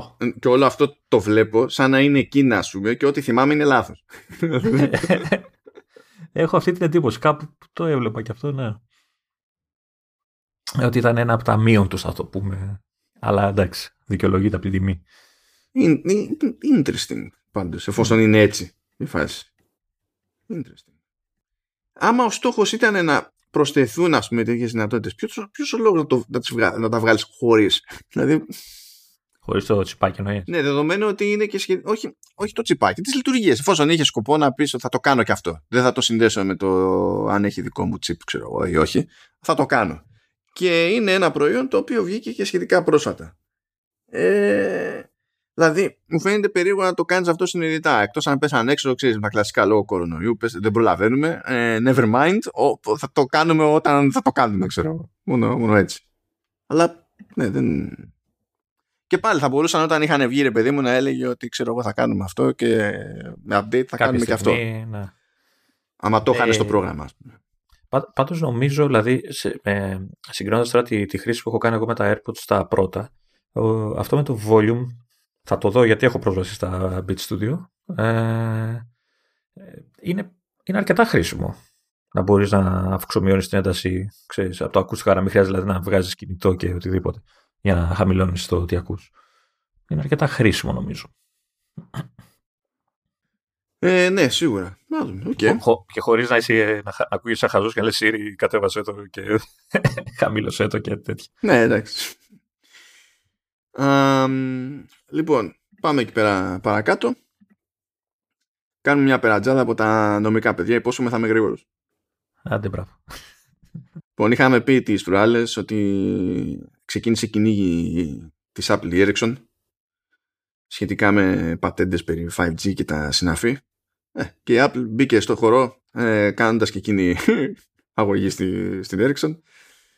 Ε, πρώτη φορά το ακούω αυτό. Ναι, εντάξει. εντάξει. Όπως έλεγα και την περασμένη φορά, ότι αυτά ξεκινάνε απλά ώστε κάποια στιγμή να καταλήξουν σε εξοδικαστικό συμβιβασμό. Απλά έχει πλάκα. Πέτυχα μια εξήγηση από το Foss Patents, το οποίο είναι ένα δυστυχώς κλασικό ρε παιδί μου blogspot. Αλλά το τρέχει ένας τύπος που παρακολουθεί γενικά τέτοιες ιστορίες και ο ίδιος είναι νομικός οπότε δεν σου λέει ξέρεις ό,τι να είναι και πέτυχα μια-δύο λεπτομέρειες που έχουν πλάκα άσχετα τώρα από τη συγκεκριμένη υπόθεση. Που λέει ας πούμε ότι ε, είναι από τις λίγες φορές που δείχνει θέρμη η Apple για ε, νομικές τέλος πάντων περιπέτειες στο, στο Eastern District λέει του Τέξας. Το οποίο για κάποιο λόγο έχει τη φήμη ρε παιδί μου ότι συνήθως κινείται ευνοϊκά ως προς τη ε, εφαρμογή διαφόρων ευρεσιτεχνιών και την προστασία τους. Και συνήθως το απέφευγε αυτό το πράγμα στο παρελθόν αλλά τώρα φαίνεται να έχει, να έχει αλλάξει. Και σου λέει γιατί μπορεί να έχει αλλάξει αυτό το πράγμα; Και μια θεωρία που έχει εδώ ο τύπος είναι ότι μάλλον θεωρεί προτιμότερο να ρυθμιστεί κάτι τέτοιο, αν είναι να ρυθμιστεί τελικά και να μην το λύσουν εξοδικαστικά, να ρυθμιστεί από ε, εκείνα τα δικαστήρια, από το να προχωρήσει μια ε, τέτοια συζήτηση, ας πούμε, σε, σε άλλη γεωγραφική περιοχή, όπως σε Ευρωπαϊκό Δικαστήριο κτλ., που εκεί πέρα θα ε, θεωρεί ότι είναι πιο επικίνδυνα τα πράγματα ως προς τις πιθανές τιμές μπορούν να μπουν γιατί εδώ το ζήτημα είναι ότι υποσυνθήκη μπορεί να μπει στη διαδικασία του δικαστήριο να ορίσει μια δίκαιη τιμή για τις απαραίτητες πατέντες που, ε, ε, δίκαιη τιμή, μια τιμή που θεωρεί δίκαιη τέλος πάντων ε, για όλους είναι μια ολόκληρη ιστορία αυτό. Κάποιες πατέντες είναι τόσο βασικές για να λειτουργήσουν ε, πράγματα που θεωρούμε αυτονόητα, που στην ουσία ο, ο νόμος βάζει κάποιο πλαφόν. Σου λέει δεν μπορείς να χρεώνεις πάνω από τόσο διότι στην ουσία έτσι διαλύσει τον ανταγωνισμό σου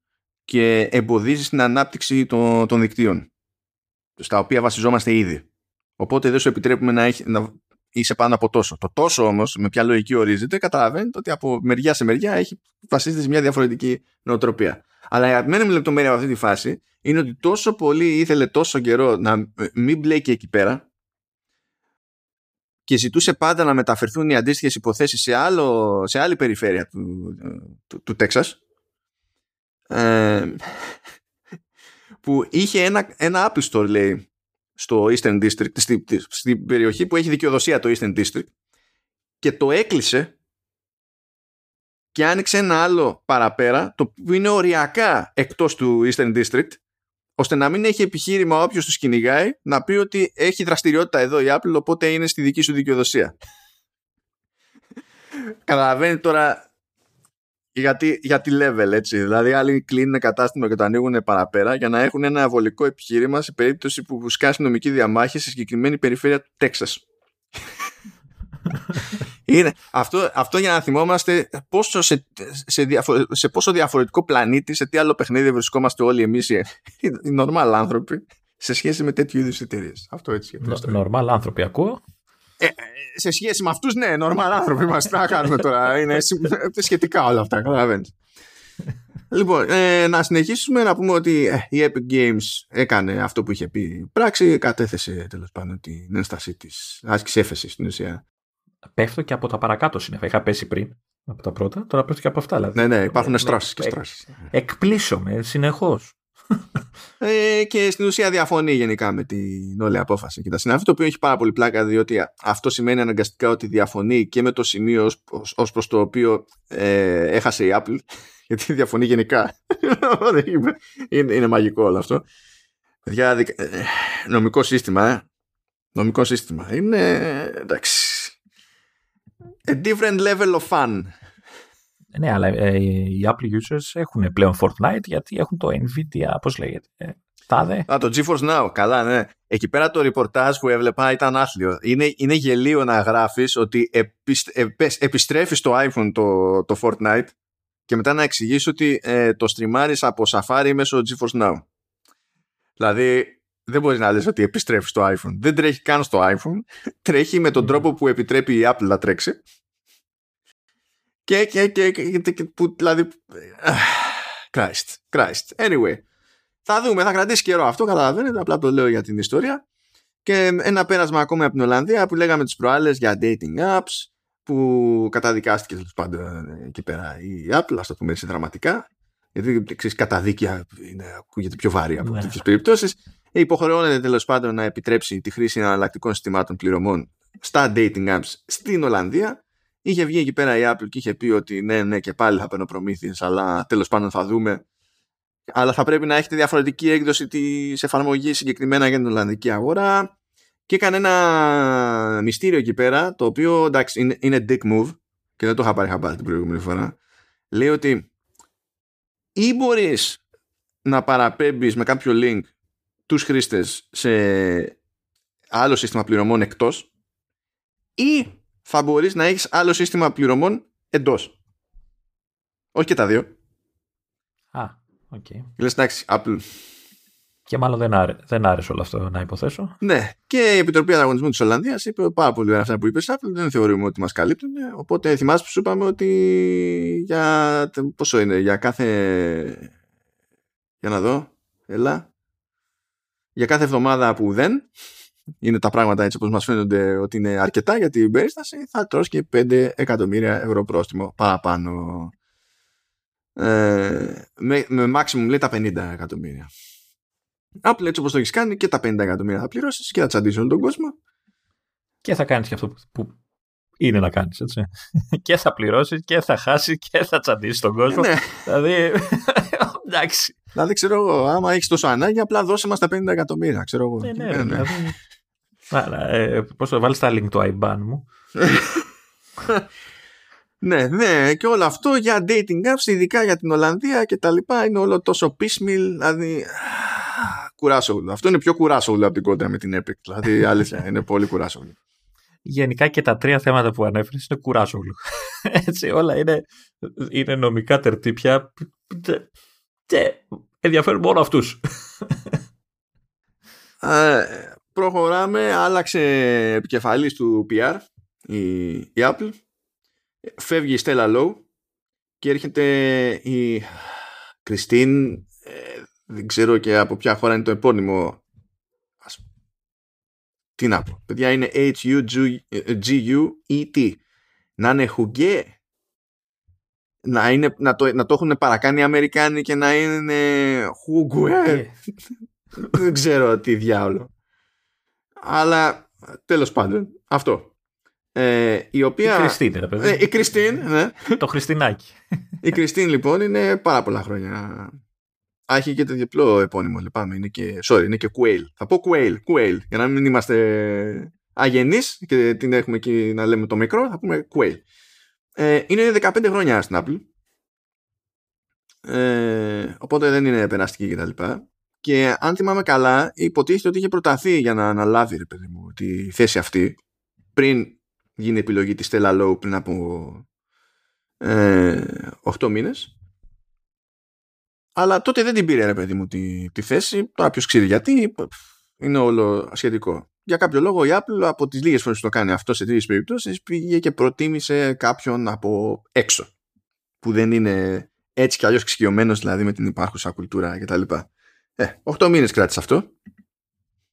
Δεν τη έκατσε το πείραμα. ναι, μάλλον όχι. Και δεν είναι η πρώτη φορά που την παθαίνει έτσι η Apple.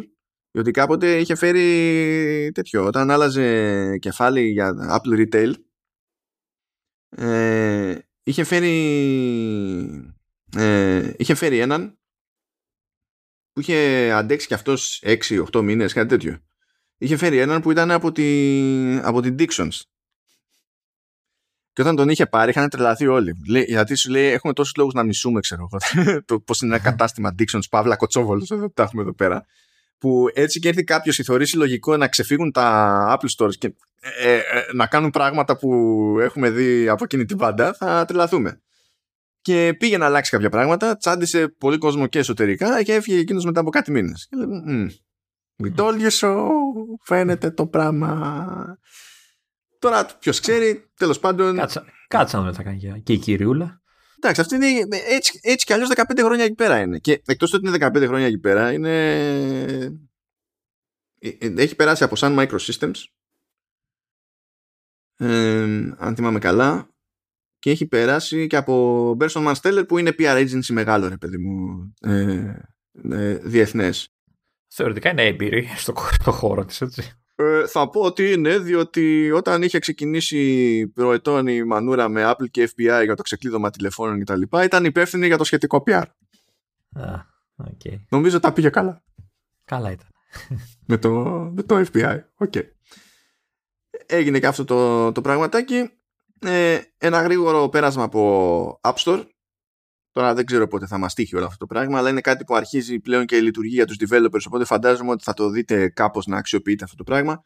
Είχε ανακοινωθεί από το WWDC μεριά και τώρα πλέον οι developers θα έχουν το περιθώριο να χρησιμοποιούν εκτοτικούς κωδικούς ή κωδικούς προσφορών κτλ.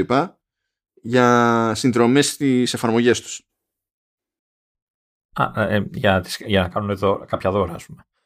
Ή να σου δώσει μειωμένη τιμή και τα λοιπά. Μπορεί να το κάνουν επειδή έκοψε συνδρομή και θέλουν να σε δηλιάσουν να επιστρέψεις, ξέρω εγώ. Μπορεί να το κάνουν ακριβώς επειδή θέλουν να σε πιάσουν για πρώτη φορά πελάτη. Δεν ξέρω και εγώ τι. Ναι, ναι, ναι. Α, τέτοια πράγματα γίνονταν στο παρελθόν, αλλά μπαίνανε ως διαφορετικό ή να purchase μέσα στο σύστημα. Τώρα υπάρχει τρόπος να το κάνεις αυτό το πράγμα χωρίς να δηλώνεις ε, διαφορετικές τιμές και χωρίς να έχεις το μπέρδεμα σε ποιον εμφανίζεται αυτή η τιμή, υπό ποιες συνθήκες κτλ. Μπορείς να πας πιο στοχευμένα, ρε παιδί μου, και να το κάνεις αυτό το πράγμα. Εντάξει. Είναι ένα ακόμα εργαλείο. Νομίζω το, το, το θέλανε κιόλας. Το ζητάγανε. Το ζητάγανε. Ναι, μα είναι διευκόλυνση, δεν το συζητάμε. Αυτά τα πράγματα έπρεπε να τα έχει δουλέψει πιο, πιο πριν. Γιατί είναι χρόνια που σπρώχνει γενικά το concept της συνδρομής στο software η, η Apple ως προβλεπέ, ας το πούμε, business model σε πολλές περιπτώσεις στο, στο App Store που ε, δηλαδή ε, έπρεπε από νωρίς αυτά τα, τα πράγματα. Και λέει ότι κάθε κωδικός λέει θα μπορεί να γίνει redeem προφανώς μέσα από την ίδια την εφαρμογή. Ε, δεν είναι ότι δηλαδή πρέπει να πας στο App Store και να κάνεις redeem code. Ε, και γίνεται λέει και με direct URL. Δηλαδή αν σου δώσει ο developer ένα URL, ξέρω, πες θέλει ένα mail, ξέρω, και είναι έτσι, πρέπει να το πατήσεις και θα γίνει όλο το υπόλοιπο παπ, και είσαι, είσαι κομπλέ. Τώρα θα δούμε πότε θα αρχίσει να ξεφυτρώνει αυτό κάπου ώστε να αγγίζει τον καταναλωτή ρε παιδί μου. Αλλά εντάξει, λογικά είναι θέμα χρόνου. Κάνουμε ένα roundup εκεί από μπαγκές. Λοιπόν, να πούμε ότι ε, υποτίθεται ότι το WatchOS 8.4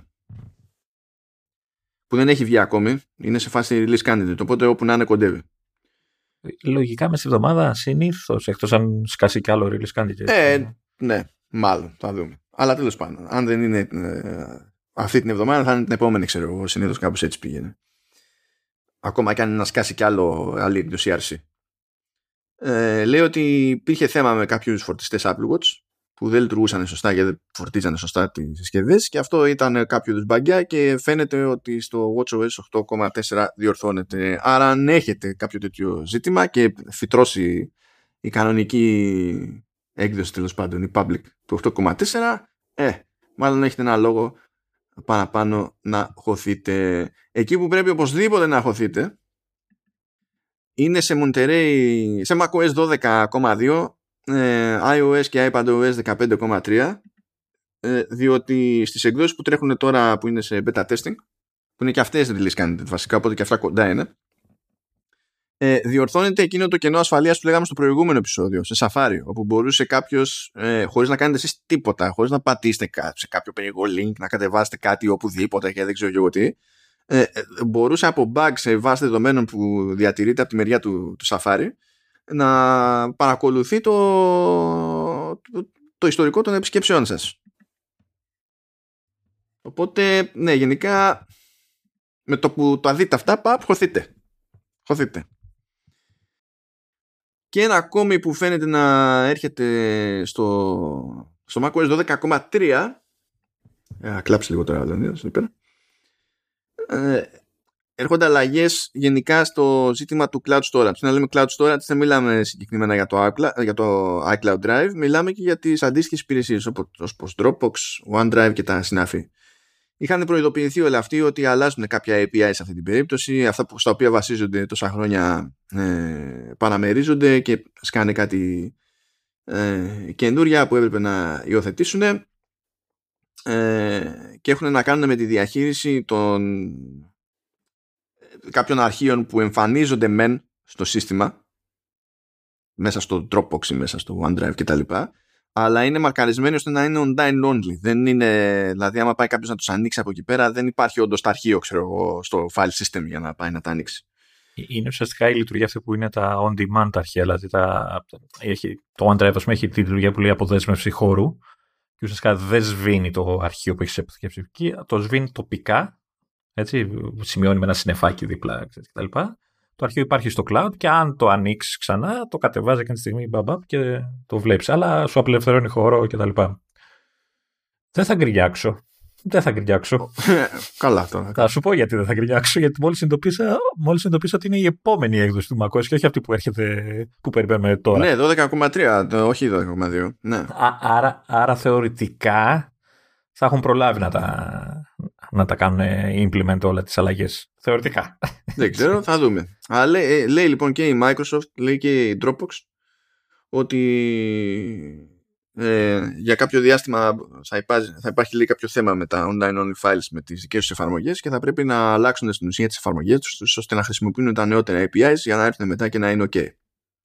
Να, να πω και ένα που το πήρα χαμπάρι πριν από λίγο. Για πέ να προσθέσω κάτι για το ότι έσκασε ε, μαγικά, γιατί δεν κάνεις κάποιο update ε, στο Apple Watch, καινούριο Watch Face. Το, okay.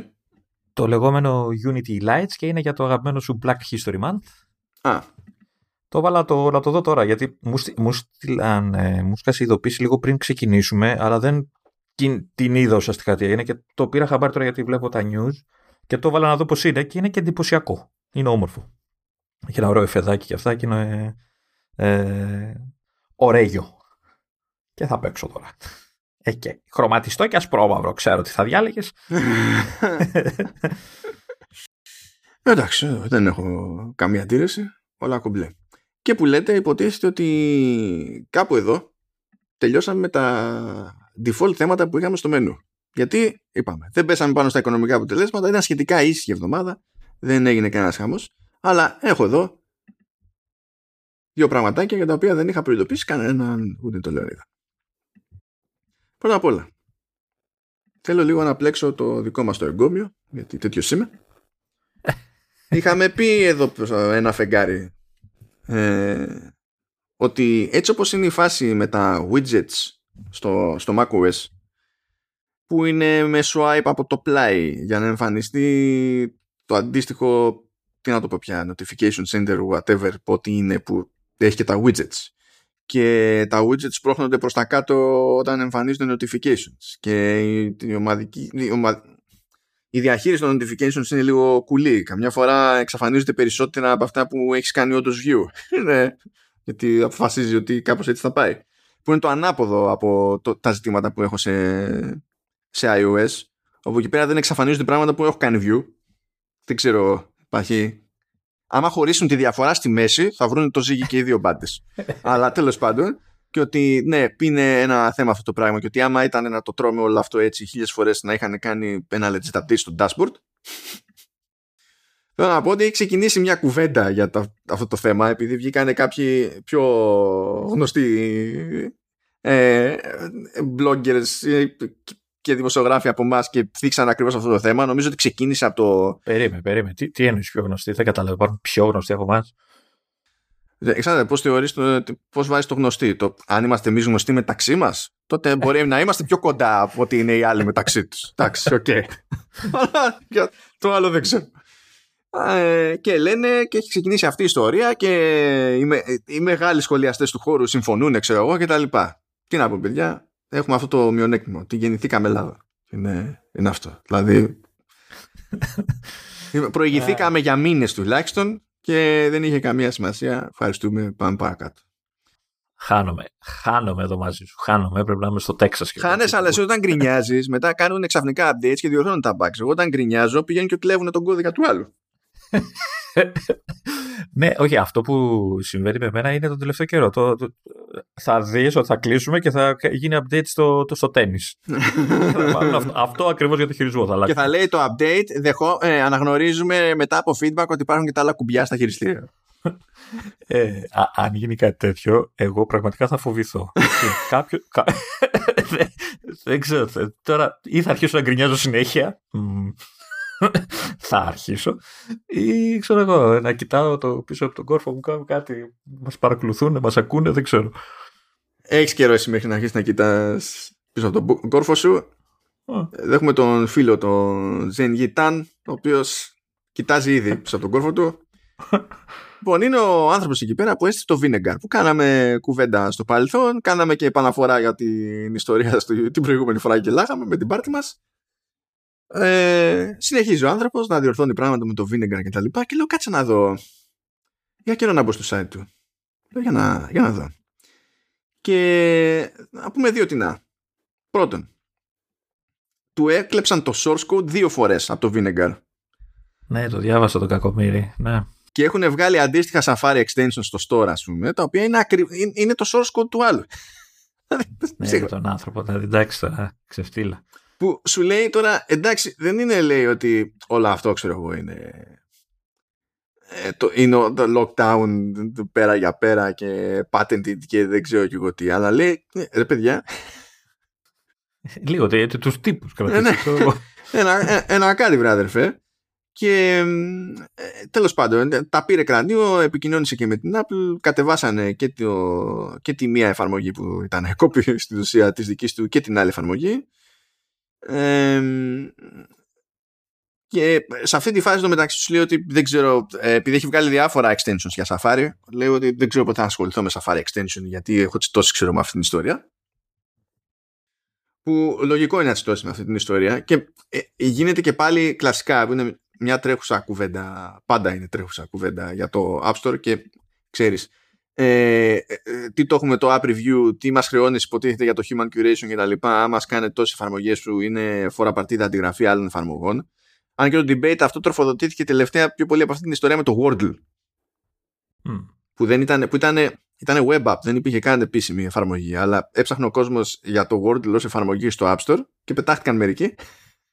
Και βγάλανε ένα. Και κάνανε copy paste. Anyway. Πρέπει να από τους λίγους που δεν το έχω δει καν ακόμα. Έτσι. Δεν έχω αγγίξει καθόλου. Ε, καθόλου. Ναι, δεν, δεν το έχω δει καν. Αλλά anyway, υπάρχει αυτό το θέμα. Προφανώς υπάρχει αυτό το θέμα. Δεν ξέρω ποια είναι η εύκολη λύση σε αυτή την, την περίπτωση. Ε... Ξύλο και κρέμα στην πλατεία. Όχι, θέλω να σου πω, δεν ξέρω ποια είναι η εύκολη λύση από την πλευρά της Apple. Δηλαδή, πώς πιάνεις ένα πράγμα και το συγκρίνεις έναντι ξέρω εγώ, εκατοντάδων χιλιάδων άλλων εφαρμογών ε, με τρόπο που εύκολα να σου οδηγήσει ένα συμπέρασμα για το αν είναι copy-paste. Δηλαδή, εμείς μπορούμε να το βλέπουμε με το μάτι. Αλλά εμείς δεν είμαστε αυτοί που έχουμε να διαχειριστούμε τα submissions που σκάνε βουνό, ξέρω εγώ. Και δεν ξέρεις κιόλας αν όλα περνάνε από human curation και τέτοια. Δηλαδή, Α, περνάνε. Έχει και στάδιο που είναι human. Περνάνε. Αλλά όλο αυτό γίνεται, mm. είναι γρήγορα η διαδικασία. Και είναι και ένας από τους ε, ναι, λόγους. Ναι. Δηλαδή, ένα κομμάτι της διαδικασίας είναι αυτοματοποιημένο, αλλά δεν, δεν βγαίνει κάτι περνώντας μόνο από το αυτοματοποιημένο. Αλλά όλο αυτό το σύστημα έχει στηθεί ώστε να είναι και γρήγορο και έχουμε αυτό το καλό που παλιότερα δεν ίσχυε, όπου τώρα μπορείς να κάνεις submit, ξέρω εγώ, μια εφαρμογή, ένα update κτλ. Και, και την ίδια μέρα να είναι πάνω. Ενώ παλιότερα ήθελε μέρες, ξέρω εγώ. Στην αρχή, ξέρω εγώ, ήθελε εβδομάδα. Ήταν από τα καλά που έκανε ο Σίλερ, ας πούμε, όταν ανέλαβε το, το App Store. Κοίτα, νομίζω ότι αυτό που, που μπορεί να κάνει, γιατί στη φάση του ελέγχου αυτό που λες δεν μπορεί να τα πιάσει όλα, είναι, είναι φύσης αδύνατο να γίνει κάτι τέτοιο, ε, είναι να βελτιώσει τα αντανακλαστικά της στο μετά. Δηλαδή τώρα ήταν, από ό,τι καταλαβαίνω, ήταν αρκετά γρήγορη η αντίδραση. Και στο Wordle, Wordle πώς λέγεται, και στο Vinegar. Από ό,τι καταλαβαίνω, γιατί μέχρι να τα γράψει όλα αυτά έκανε update ότι, ξέρεις, ε, αφαιρέθηκε τα copycats κτλ. Αυτό, αν μπορεί να, να αντιδράει γρήγορα, έστω αυτό. Ναι, να έχει, και να, έχει όσο πιο, να διευκολύνει όσο περισσότερο γίνεται την αρχική επικοινωνία. Δηλαδή να μπορεί να πάει να δηλώσει όσο πιο εύκολα και απλά γίνεται ένας developer ότι κοίταξε να δει, παίζει αυτό το θέμα. Τσεκάρε το. Ναι. Ε, Δεν ξέρω, έχει, έχουν κάποιο τρόπο πατενταρίσμα. Ξέρεις τώρα, με την ευρία του, ε, του, του όρου. Ε, δηλαδή, κάνω εγώ ένα submit στο, στο store μιας εφαρμογής και υπάρχει κάτι να, που να αποδεικνύει σχεδόν στο αυτόματο ότι ξέρεις αυτή η εφαρμογή είναι δική μου κτλ ε, και έχει αυτό, αυτό και αυτό και ότι άμα τα δεις αλλού, ξέρω εγώ, ξέρεις, υπάρχει θέμα; Όχι, με αυτό πρέπει να έχεις το source code, ας πούμε, του σύμπαντος και να κάνεις, είναι, δεν, ναι. είναι, δεν, δεν μου έρχεται κάποιος. Θα μου πεις το αντικείμενό μου είναι όχι, αλλά έχω και την άλλη ένσταση εγώ. Είναι ότι θα βγουν τα κυρίως αμερικανικά media και θα διαμαρτύρονται για αυτό το πράγμα και θα λένε ή αντίστοιχοι σαν και εμάς, ξέρω, podcasters, φλαμένοι και τα συναφή και θα λένε ότι η Apple πρέπει να τα πιάνει όλα αυτά, ξέρω εγώ, και από πού και ως πού και ιστορίες. Αλλά λες, παιδιά, στην πραγματικότητα, όταν κάποιος σε αντιγράφει, πώς λειτουργούν τα πράγματα; Πώς δηλαδή, να το πούμε κι αλλιώς. Έχει, έχει τύχει από, στο, στο παρελθόν σε site που έτρεχα και μας είχαν ε, κλέψει κείμενα. Όταν λέμε κλέψει κείμενα, δηλαδή αυτός που τα κλέβε, που ε, ξέρω πάρα πολύ καλά ποιος είναι και κάνει όλη τη ζωή αυτό το πράγμα και επιμένει ότι δεν το κάνει, ε, έκανε τόσο copy-paste που αν υπήρχε κάποιο, κάποια λάθος στήξη ας πούμε κάπου ήταν εκεί, ήταν ίδιο. Ε, δεν χρειαζόταν προσπάθεια. Και καλά λάθος στήξη αναφέρεις έτσι, ότι και δεν κάναμε άλλα λάθη. ναι, άλλο αυτό θέλω να σου πω κάτι τέτοιο σημειακό, ρε παιδί μου. Είναι τόσο, ήταν τόσο ναι, ναι. copy-paste που δηλαδή του λες ακόμα και αυτό που είναι λάθος και μου ξέφυγε στη διόρθωση, το έχεις ακριβώς εσύ. Το έχεις ακριβώς εσύ και σου έλεγε Ε, δεν. Είναι τυχαίο. Έτυχε, έτυχε. Τι έτυχε, κάγκιος. Έχω πιάσει τόσες φορές το κάνει. Α, τέλος πάντων. Ε, την κάνεις που την κάνεις τη, τη, τη βλακεία. Ε, να είσαι λίγο πιο έξυπνος, παιδί μου. Άλλαξε δύο σειρές, κάτι. Μια κάτι. Το θέμα λοιπόν σε αυτές τις περιπτώσεις είναι ότι εγώ όταν θα έρθει ένα κείμενο στα χέρια μου πώς θα μπορούσα να πω και να, τσεκα, να, να τσεκάρω γενικά όλα τα υπόλοιπα αντίστοιχα ελληνικά κείμενα που έχουν ανέβει για να δω αν κάποιος έχει, έχει κάνει λιθιότητα; Δηλαδή, εγώ από τη μεριά ξέρεις, αν κάποιος δικός μου πάει και κάνει κλεψιά, έτσι πώς, πώς θα το, άμα μπορούσα να το κάνω αυτό εύκολα, τότε θα μπορούσα να έχω και έναν τρόπο να τσεκάρω ανταγωνιστικά site με τη μία, αν παίρνουν τα δικά μου κείμενα. Πάλι δεν υπάρχει έτσι εύκολος τρόπος να το κάνεις αυτό το πράγμα. Ε, σε κάτι πανεπιστήμια δεν έχουν κάποια συστήματα για λογοκουλοπή και τέτοια που τσεκάρουν τις ε, εργασίες των φοιτητών. Αλλά... Ναι, γιατί εκεί πέρα στα πανεπιστήμια έχουν στη βάση δεδομένων και το, όλα τα, τα αντίστοιχα, ε, τις αντίστοιχες πτυχιακές και τα λοιπά του κλάδου. Είναι εκεί ξέρεις, τι θα μπορούσε να, ε, να, να γίνει στο κομμάτι της πρόβλεψης. Έτσι. Δηλαδή, ας πούμε, στη φάση του Wordle, Wordle λέγεται τελικά μπουρδα. Ε, αυτό το πράγμα έχει ε, ξεκινήσει και κάνει θόρυβο εδώ και πόσο μέρες τώρα. Είναι πάνω από εβδομάδα που γίνεται, δηλαδή όπου και να γυρίσω ακούω για αυτό το πράγμα. Ε, τέτοιες καταστάσεις ε, θεωρητικά τις παίρνουν χαμπάρι και οι άνθρωποι που ελέγχουν εφαρμογές γενικά. Δηλαδή, σίγουρα θα έχουν δει το Word ή το όποιο. Έτσι. Όταν λοιπόν σου σκάσει κάτι που μοιάζει με αυτό, εκεί θα μπορούσες θεωρητικά σε τέτοιες εξειδικευμένες περιπτώσεις να είσαι υποψιασμένος. Και να πεις ότι κάτσε τα μήπως και παίζει κάτι εδώ. Ναι, αυτό είναι σε κραυγαλαία πράγματα που έχουν κάνει τόσο μπαμ που είναι και ο ίδιος ο reviewer πιο πιθανός, σαν μεμονωμένος ιδιώτης, ας πούμε, να έχει πάρει χαμπάρι. Αλλά το ζήτημα δεν είναι αυτές οι εφαρμογές. Αυτές κάνουν πιο μπαμ στα media, αλλά αν είναι να αντιμετωπίσεις το φαινόμενο, δεν μπορείς να, περι... να... το αντιμετωπίσεις μόνο για αυτούς που ήδη είναι διάσημοι, ας το πούμε. Ξέρεις, πρέπει να είναι για πιο. Α, αυτό όμως θα είναι, είναι ένα βήμα στο κομμάτι της πρόβλεψης. Ότι τουλάχιστον αυτό το κομμάτι το προλαβαίνουμε πλέον. Εντάξει, και ασχολούμαστε με τα υπόλοιπα τώρα. Εντάξει, το Vinegar δεν έχει τη, τη δυναμική του Wordle, ας πούμε. Α, αντίστοιχα, υπάρχει και το άλλο το θέμα. Όταν κάποιος οικειοποιείται τη δουλειά σου, υποτίθεται ότι. που αυτό φυσικά είναι αυτοκτονικό περισσότερο στην Αμερική παρά στην Ευρώπη. Ε, οπότε γι' αυτό διαφωνώ και κατανοώ και ταυτόχρονα διαφωνώ με το σχολιασμό στα αμερικανικά media σε αυτή την περίπτωση. Όταν κάποιος οικειοποιείται τη, τη δουλειά σου, τον καταγγέλεις. Και τον κυνηγάς. Να. Όταν κάποιος οικειοποιείται τη δουλειά σου και τη χρησιμοποιεί κάπου αλλού, δεν πηγαίνεις και κυνηγάς τον, ε, τον κάποιον άλλο που τη χρησιμοποίησε. Σαν να ήξερε αυτός από πάντα ότι ήταν κλεψιμέικο ή έπρεπε σώνει και κανένα να το καταλάβει. Το αδίκημα είναι αλλού. Σε αυτή την περίπτωση. Αλλά επειδή στην Αμερική ο άλλος σε χρεώνει νομίζω από το τηλέφωνο, ας πούμε. και μόνο που σου μιλάει. Ε, είναι τέτοιο, πώς είναι σαν, τη, σαν τα λεπτά στην κινητή που σου λέει άμα μιλήσεις. ειδικά στην κάρτα κινητή, άμα μιλήσεις δύο δευτερόλεπτα χρεώνεσαι τουλάχιστον τρία λεπτά. Ναι. Είναι κάπως έτσι. Στο, εκεί πρέπει, ξέρω εγώ, άμα, άμα μιλήσεις για 20 λεπτά με τον δικηγόρο σου, πρέπει να σου χρεώνει μια ολόκληρη ώρα και θα σου πει ποια είναι η τιμή της ώρας; Ε, είμαστε φτηνοί, είναι 400 δολάρια. Ε, και αυτό κάτι, κάτι τέτοιο. Εντάξει, εκεί πέρα είναι πιο δύσκολο να πεις εγώ, σαν μεμονωμένος developer, μπλεκώ τώρα και πάω στα δικαστήρια. Αυτό το καταλαβαίνω. Αλλά ξέρεις το ότι είναι αρρώστια αυτό το σύστημα δεν σημαίνει κάτι για το ποια είναι η βέλτιστη ξέρω εγώ, προσέγγιση σε, σε ένα πρόβλημα και γενικά καταλήγουμε κάπως έτσι και μπλέκουμε. Τέλος πάντων, ε, τι να πω, υπομονή αγαπητέ. Ναι, ε, το, το, το, δεν είναι μόνο υπόμονη. Δηλαδή, τον βλέπω τώρα, δηλαδή μπήκα τώρα στο site ας πούμε, και τα λοιπά. Και ο ανθρωπάκος, για το Vinegar λέω τώρα, τον άνθρωπο του Vinegar, ε, ε, ε, κυκλοφόρησε καινούργιο extension, το search filter από ό,τι λέει, και γράφει από κάτω ότι μάλλον θα είναι το τελευταίο μου, γιατί δεν, μπορώ να, δεν ξέρω πώς να προστατεύω τη δουλειά μου.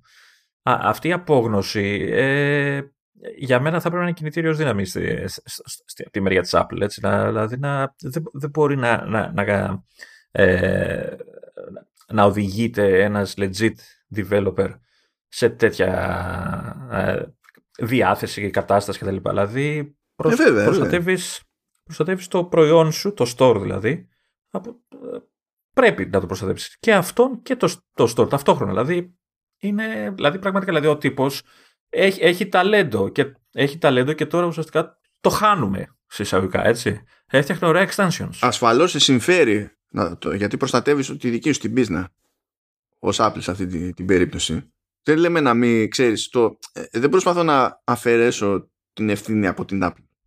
Απλά ε, δηλαδή θεωρώ ότι έτσι κι αλλιώς η Apple πρέπει να, να κάνει ό,τι μπορεί σε αυτή την περίπτωση γιατί την συμφέρει. Απλά το βάζω αυτό ως διαφορετικό ζήτημα από το ποια είναι ο, ποιος είναι ο λογικός τρόπος να αντιμετωπίζετε τέτοιου είδους ιστορίες. Δηλαδή, πώς να σου πω για μένα, έτσι πως το ακούω αυτό, έτσι όπως, που είναι, είναι η κλασική διαφορά σε τέτοιου είδους αφηγήματα περί ε, ευθύνης ε, εταιρεών τεχνολογίας κυρίως κτλ. Ξέρεις το τι είναι publisher, τι δεν είναι publisher στα social media, ποιος έχει την ευθύνη για το φιλτράρισμα και διάφορες ιστορίες. Είναι ρε παιδί μου σαν να. Ε, σαν να έρθει ο απέναντι, ξέρω εγώ, να μπει στο, στο δικό μου το σπίτι και να με κλέψει και, το, και η φρίκη η δική μου να είναι από πού και ως πού η οικογένειά του μεγάλωσε κλέφτη. Δηλαδή, δεν οδηγεί πουθενά αυτό από ένα σημείο. Όσο και να γκρινιάξω δηλαδή, ε, δεν θα αλλάξει ότι άλλος με έκλεψε και ότι στην τελική ε, είμαι θύμα κλοπής και έχω ένα πρόβλημα. Δηλαδή. Τέλος πάντων. Αλλά πες ότι. Ε, τι να πω, φιλοσοφικό debate το θες να το κάνει. Αλλά anyway. λοιπόν, αυτό ήταν εντάξει. Αυτή είναι η κλάψα της υπόθεσης του τι πάει εκεί πέρα που ως ομάδα. Που, τι, τι ομάδα, μόνος του είναι. Αλλά αυτό. Ε, δηλώνει End the Dinosaur που είναι πάντα παστιό. Ε, ήθελα και εγώ να σταθούμε στα υπόλοιπα extensions. Έχει βγάλει πολλά. Έχει βγάλει πολλά η αλήθεια είναι. Απλά θέλω να σταθώ έστω σε, σε, σε δύο που μπήκα στη διαδικασία και τα τίμησα. Το ένα λέγεται Baking Soda Tube Cleaner. Θα με βάλεις να κατεβάσω τώρα έτσι, είμαι σίγουρος. Και τι κάνει; Αυτό τώρα αν έχεις αγοράσει το Vinegar ε, υπάρχει bundle που λέγεται Fizzy Water Bundle για να πάρεις και το baking soda χωρίς να το πληρώσεις full price. Α, okay. Οπότε keep that in mind. Νομίζω άμα το, το full price του baking soda είναι ξέρω εγώ 3 ευρώ αλλά άμα έχεις πάρει το, το vinegar το bundle σου βγαίνει 1 ευρώ. Και είσαι ο καλύτερος. Για όποιον δεν θυμάται, το Vinegar υποτίθεται ότι πηγαίνει και αντικαθιστά στο YouTube το custom player με το HTML5 video tag που φορτώνει το HTML, το HTML, τι λέω, HTML. έχω, έχω μέσα. Παιδιά, συγγνώμη. Έχω μπλέξει τα καλώδια. Έχω μπλέξει τα καλώδια, ναι, ναι παντού. Ε,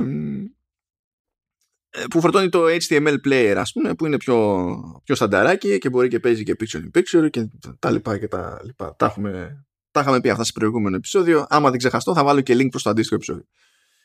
Ε, για να μην τα ξαναλέμε. Υπάρχει το, ε, το baking soda κάνει το αντίστοιχο, ή τουλάχιστον προσπαθεί να κάνει το αντίστοιχο, γιατί δεν υπάρχει μία λύση που να πιάνει παντού. Προσπαθεί να κάνει το αντίστοιχο οπουδήποτε εκτός από το YouTube. Θα, θα με βάλεις αγοράσω πάλι. Εξού και το σχετικό bundle.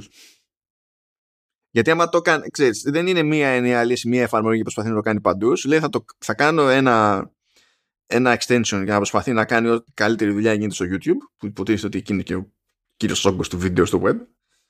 Και για όλα τα υπόλοιπα θα κάνω ό,τι μπορώ, ξέρω εγώ, με custom players και ιστορίες και ό,τι γίνει. Και νομίζω ότι σε αυτή την περίπτωση δεν σα αφήνει καν να διαλέγεις ποιότητες, είναι πιο απλή φάση. Αλλά προσπαθεί να το μαζεύει σε όλες τις άλλες περιπτώσεις. Αλλά εκεί που ενθουσιάστηκα είναι με αυτό το τελευταίο που είπες και εσύ, με το search filter. Ε. ενθουσιάστηκα. Ενθουσιάστηκα δηλαδή, ε, ε, ε, τι, δεν. Ε, δια, διαλύθηκα. Λοιπόν. Και είναι και free. Είναι και free. είναι και free. Okay. Κοιτάξτε, παιδιά, πώς έχει το πράγμα. Κάνουμε ένα. Πώς λέγαμε πριν για το App Store; Βάζεις ακριβώς τον όρο που θέλεις και τα αποτελέσματα είναι στο χάμπ κάγκιοζι. Αυτή είναι η default ε, εμπειρία για το, την πλειοψηφία των χρηστών που δεν θα μπουν στον κόπο ή δεν ξέρουν να κάνουν εκεί αλχημίες με search terms και με, και με εισαγωγικά και με συν και με ιστορίες και τα λοιπά για να βελτιώσουν λίγο τις πιθανότητες. Ε, ε, κάνεις μια απλή αναζήτηση και μπορούν να σου βγουν ένα δισεκατομμύριο αποτελέσματα που είναι στο γάμ του κάγκιοζη γιατί κάποιος έχει κάνει τόσο επιθετικό ας πούμε SEO Search Engine Optimization που έχει στοχεύσει ό,τι keywords να είναι και να σου βγαίνουν πραγματικά ε, αποτελέσματα που είναι παντελώς άσχετα με αυτό που έχεις ψάξει αλλά επειδή αυτοί έχουν στοχεύσει τα keywords εμφανίζονται. Υπάρχουν εδώ μεταξύ και τα, και τα άλλα. Θα ε, ψάξεις ένα άρθρο και μπορεί να πετύχεις όντως το άρθρο που έψαξες, αλλά να συνειδητοποιήσει ότι το έχουν αντιγράψει όλοι, ξέρω εγώ, σε κάτι domain, ό,τι να είναι, για να κλέψουν από το traffic του άλλου. Από, από search. Υπάρχουν ολόκληρα sites δηλαδή που υπάρχουν εκεί, το, το, ίδιο, το, το βασικό περιεχόμενο του site, το ίδιο το site είναι spam. Και ε, ε, πέφτω συχνά ξανά και ξανά σε τέτοιου είδους περιπτώσεις site, ας πούμε, που ξέρω ότι μου είναι άχρηστα. Μου είναι άχρηστα γιατί πα, ε, δεν έχουν ποτέ τίποτα original. Α, είναι μόνο για i όμως, ε; δεν έχει για Mac. Δεν έχει για Mac, δυστυχώς δεν έχει για Mac. Στο search filter λοιπόν, του λέτε, κοιτάξτε να δείτε, εγώ χρησιμοποιώ τη, την τάδε ε, το, τάδε, το, το τάδε search engine για να δω να θυμηθώ λίγο τι, ποιες επιλογές έχει. Ναι, Google και DuckDuckGo. Ωραία, ναι. Δεν θυμόμουν ένα τέτοιο. Γιατί εγώ με DuckDuckGo βασικά, έτσι κι αλλιώς. Αλλά, yeah. Anyway, ε, διαλέγετε, ξέρω εγώ, ποια μηχανή αναζήτηση χρησιμοποιείτε. Πάρα πολύ ωραία. Και τι γίνεται; Κάνετε την αναζήτηση από Safari στην, στην μηχανή αυτή. Σούπερ. Και βλέπετε αποτέλεσμα από ένα domain που ξέρετε ότι είναι καραγκιόζο Είναι, είναι σπαμάρουνε μόνο. Και το, το μόνο που έχετε τέτοιου είδους αποτελέσματα στα αποτελέσματα είναι κάτι που πιάνει χώρο και δεν είναι ποτέ χρήσιμο. Κάνετε, σέρνετε προς τα αριστερά και μπορείτε να αποκλείσετε τα αποτελέσματα από το συγκεκριμένο domain και σε επόμενη αναζήτηση πλέον φιλτράρεται κατευθείαν φάση και δεν θα εμφανίζονται αποτελέσματα από αυτά τα domains. Οπότε σιγά σιγά από αναζήτηση σε αναζήτηση μπορείτε να αποκλείετε πηγές που είναι κούκου και να φτάσετε στην ουσία σε μια κατάσταση όπου τουλάχιστον οι χειρότεροι σε αυτό το, το άθλημα αποκλείονται εξ αρχής και έτσι μένουν αποτελέσματα που είναι πιο πιθανό να είναι όντως τα σχετικά και τα original για αυτό που ψάχνετε. Και ενθουσιάστηκα. Βέβαια έτσι μπορεί να κλείσει τομέα που να κάποια στιγμή να βγάλει κάτι normal. Αλλά από ό,τι βλέπω σε αφήνει να το ξαναεπαναφέρεις. Άμα... Ναι, ναι, γίνεται. Γίνεται να το επαναφέρεις. Αλλά τώρα είναι, είναι, λίγο, είναι λίγο δύσκολο για τις περιπτώσεις που μιλάμε. Α, θα το. Θα το, θα, θα το. Γιατί είναι λίγο, είναι λίγο φως φανάρι, ρε παιδί μου, όταν κάποιος σαν domain υπάρχει για να υπάρχει. Απλά για να καβατζώνει traffic ε, και να βγάζει από Google Ads στη, στην πραγματικότητα. Υπάρχουν κάτι, κάτι τέτοιες ιστορίες. Ή μπορεί πολύ απλά να μην θες να σου βγάζει ξέρω εγώ, ε, εθνικά site από αλλού. Ναι. Ε, μπορεί να, δηλαδή, εσύ ψάχνεις κάποια πράγματα και σου, για κάποιο λόγο σου βγαίνουν πρώτα αποτελέσματα τα, τα, επίσημα site, αλλά τα γερμανικά. Και λες, ε, no, δεν με ενδιαφέρουν. Γεια σας, ευχαριστώ. Δηλαδή, πώς να σου πω, ρε παιδί μου, έκανα τώρα εγώ μια αναζήτηση εδώ στο DuckDuckGo που λέει Switch. Είμαι αρκετά σίγουρος ότι δεν με ενδιαφέρει το επίσημο site της Nintendo στην Taiwan. Ναι. Γιατί, μπορεί να είναι ωραίο site. Όχι από κακία, απλά δεν... Δυστυχώς δεν μπορεί να μου προσφέρει κάτι. δεν καταλαβαίνεις. Είναι, είναι, είναι κάπως έτσι. Θα στο θέσουμε έτσι. Ε, ε, ναι, δεν με ενδιαφέρει το κατάστημα Γιοντόμπαση στην Ακιχάμπαρα ε, δηλαδή δεν πρόκειται να αγοράσω από αυτούς από το web. Η μόνη ελπίδα να αγοράσω από το Yondobas είναι να πάω στην Akihabara. Και να το θεωρήσω μέρος της εμπειρίας. Ας το θέσουμε κάπως έτσι. Είναι, ναι, OK. Okay. Υπάρχουν διάφορα, ρε παιδί μου, που σου είναι άχρηστα. Καλά, εγώ ξέρετε τι θα έκανα, έτσι. Επειδή φυσικά ε, δεύτερο αποτέλεσμα που μου έχει βγάλει εδώ πέρα είναι από το skroutz.gr. Κάνω πά, το Skroutz. Γιατί όταν ψάχνω, όταν, όταν ψάχνω, ξέρεις πόσες φορές μου έχει τύχει αυτό το πράγμα ψάχνω επίσημα ε, specs. Ε, προϊόν και σου βγάζει μόνο. Ναι. Και μου βγάζει Scrooge. Και λες, ρε παιδιά, ναι, μπράβο, ωραίο SEO. Ε, I don't care. Το θέμα είναι ότι έτσι θα το κλείσεις και όταν θα ψάχνεις για τιμές, ξέρω εγώ. Ναι, επειδή είμαι κουλός, δεν μπορώ να πω στο Scrooge. Όταν θέλω να ψάξω τιμές στο Scrooge, είναι πολύ δύσκολο να πάω στο Scrooge, ενώ έχω, έχω συνειδητοποιημένα με νοιάζει να δω τι γίνεται εκεί πέρα. Αλλά όταν ψάχνω specs και γράφω μπλα μπλα tech specs στο search, μπορεί να, μπορεί να χάσω κάτι έτσι και δεν δω την καταχώρηση του Scrooge. Αποκλείεται. Απλά αποκλείεται. Εντάξει. Εντάξει, με έχεις πείσει, θα το κατεβάσουν και τσαμπάκι. Τσαμπάκι. Τσαμπάκι. Ε, αλλά τώρα με έχεις ψήσει και για, το, και για τη σόδα. Μιας και είναι και σε προσφορά. Ε, ναι, εφόσον το έχεις πάρει το άλλο έτσι κι αλλιώς, ξέρεις, ένα ευρώ είναι σχεδόν λυπάσαι για την προμήθεια που θα κρατήσει η τράπεζα. Δεν κρίμα το παιδί, ας πούμε. Δεν, δεν, δεν, δεν πρέπει να έχει παράπονο όμως, έτσι. Το κομμάτι έστω υποστηρίζει το δεινόσαυρο. Εντάξει, όταν θα του στείλω πάλι και θα δει πόση ώρα μιλάμε για την πάρτι του, θα νομίζω ότι κάνουμε πλάκα. Ότι τον το κοροϊδεύουμε. Όχι, θα λέει τι, τι θες από μένα, θα σε, θα σε ρωτάει, τι θες; Ε, τελειώσαμε δηλαδή, αυτά ήτανε. Έτσι λέω. Έτσι λέω. Νομίζω τελειώσαμε. Την επόμενη φορά θα τελειώσει η Σιλονίδα. Mm. Δεν ακούγεται καλά αυτό. Γιατί ήδη οι αναλυτές πριν ανακοινωθούν τώρα τα αποτελέσματα, οι αναλυτές υπολογίζουν σύμφωνα με τα δικά τους τα κοιτάπια που αυτό δεν σημαίνει πάντα κάτι. Πέφτουν και έξω και όχι μια και δυο, αλλά έστω ότι δεν πέφτουν έξω. Υπολογίζουν ότι με, όσα τους έχει με, αυτά που τους έχει προειδοποιήσει η Apple τέλος πάντων, ότι ε, θα έχουμε μεγαλύτερη φύρα λόγω ελλείψεων το τρίμηνο που είχε μέσα τις γιορτές, ας πούμε, κτλ. Υπολογίζουν ότι και πάλι αυτό θα είναι record quarter, θα είναι το καλύτερο ever.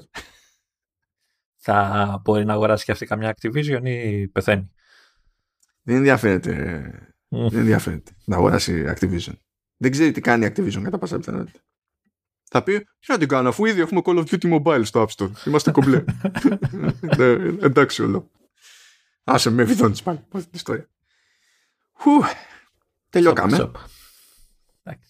Χαλαρή σήμερα, εντάξει. Χαλαρή. Η μιαργία. Ε, ναι, την ώρα που κάνουν όλοι οι υπόλοιποι αργία και μετά χιονιά και τις ιστορίες. Άλλη παράνοια και αυτή. Παιδιά, συγγνώμη τώρα. Εντάξει, έχουμε. Δεν είναι περίεργο ότι έχουμε κυβερνήσεις που είναι for the rules. Δηλαδή, έχουμε, τις έχουμε κάνει κύκλο όλες πάνω κάτω και πάντα ήταν for the lulz. Ειδικά σε τέτοια θέματα. Δεν έχει σημασία ποια θεομηνία θα μας κάτσει. Είμαστε πάντα λάθος. Δηλαδή, όπως και να έχει. Ναι, μα, okay. μα ο κρατικός μηχανισμός... Ο, κρα, ο κρατικός μηχανισμός, ναι.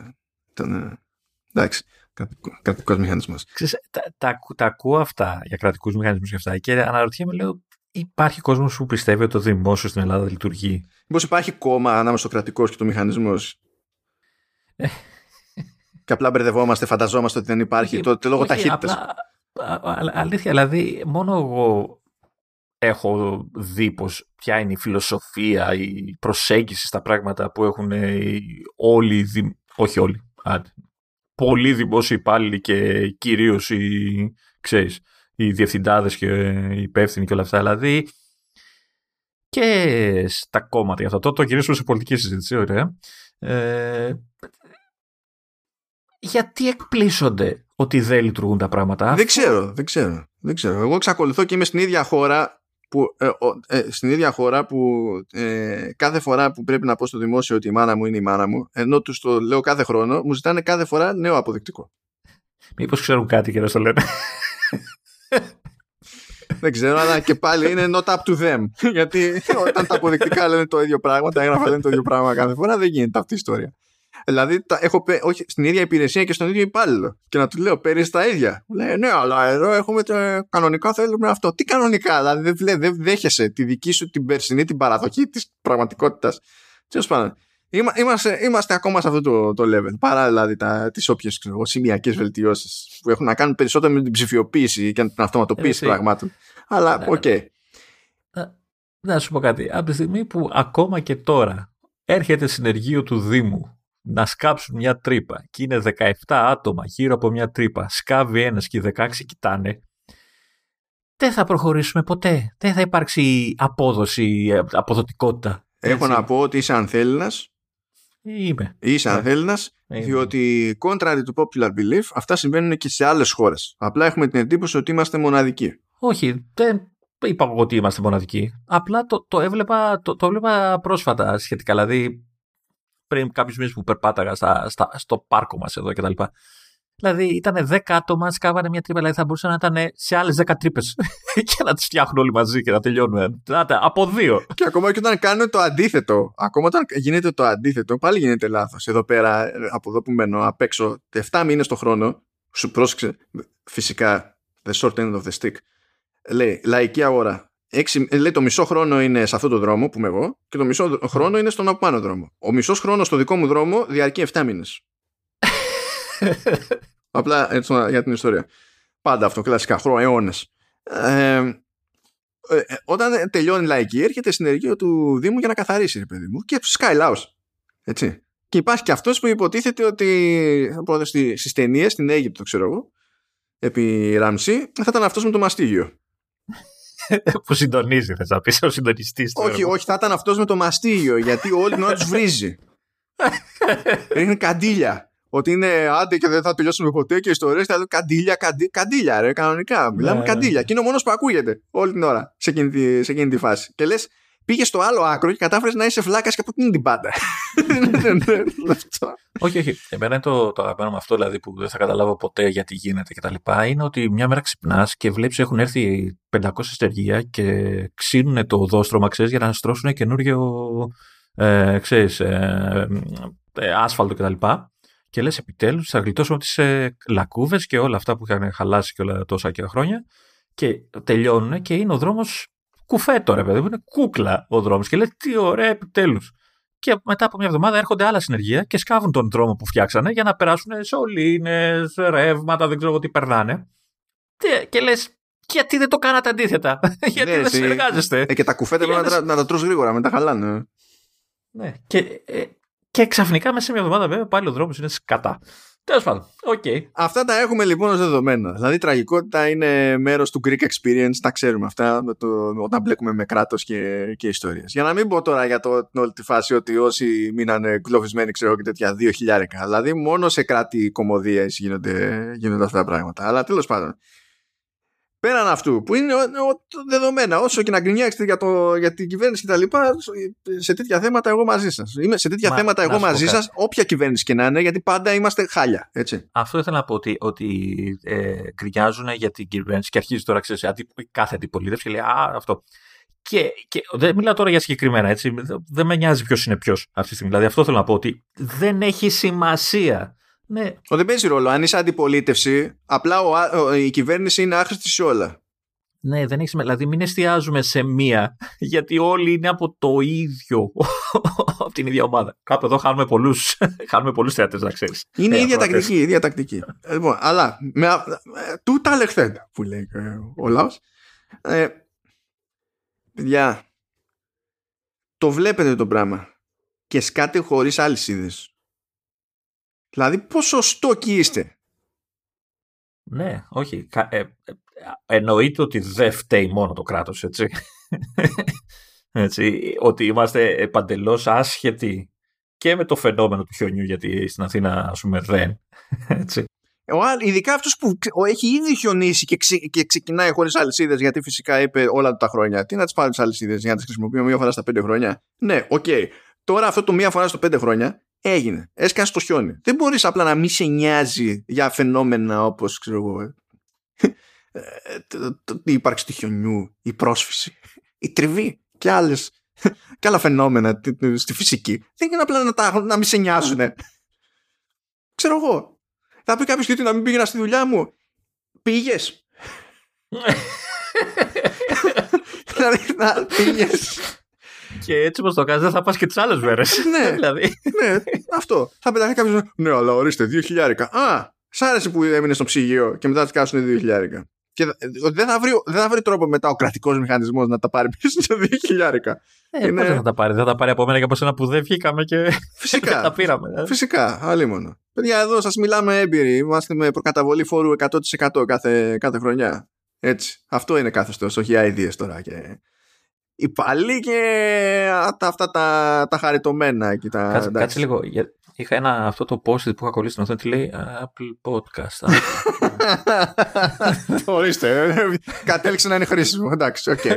το πιάσαμε το υπονοούμενο. Έμα. Λεωνίδα. Εντάξει, καλά. Κλείνω. Κλείνω. Οκ. Ε, θα, θα τελειώσουμε. Ε, κάποια μέρα θέλω να. Τώρα αυτό κάνω. Πρέπει να γίνεται σε live κατάσταση. Να είναι streaming σε live και να μιλάμε όχι μόνο οι δυο μας, να, να έρθει όλο το παλιό παρεάκι και να ξεκινήσουμε να συζητάμε. Εντάξει, random όλα.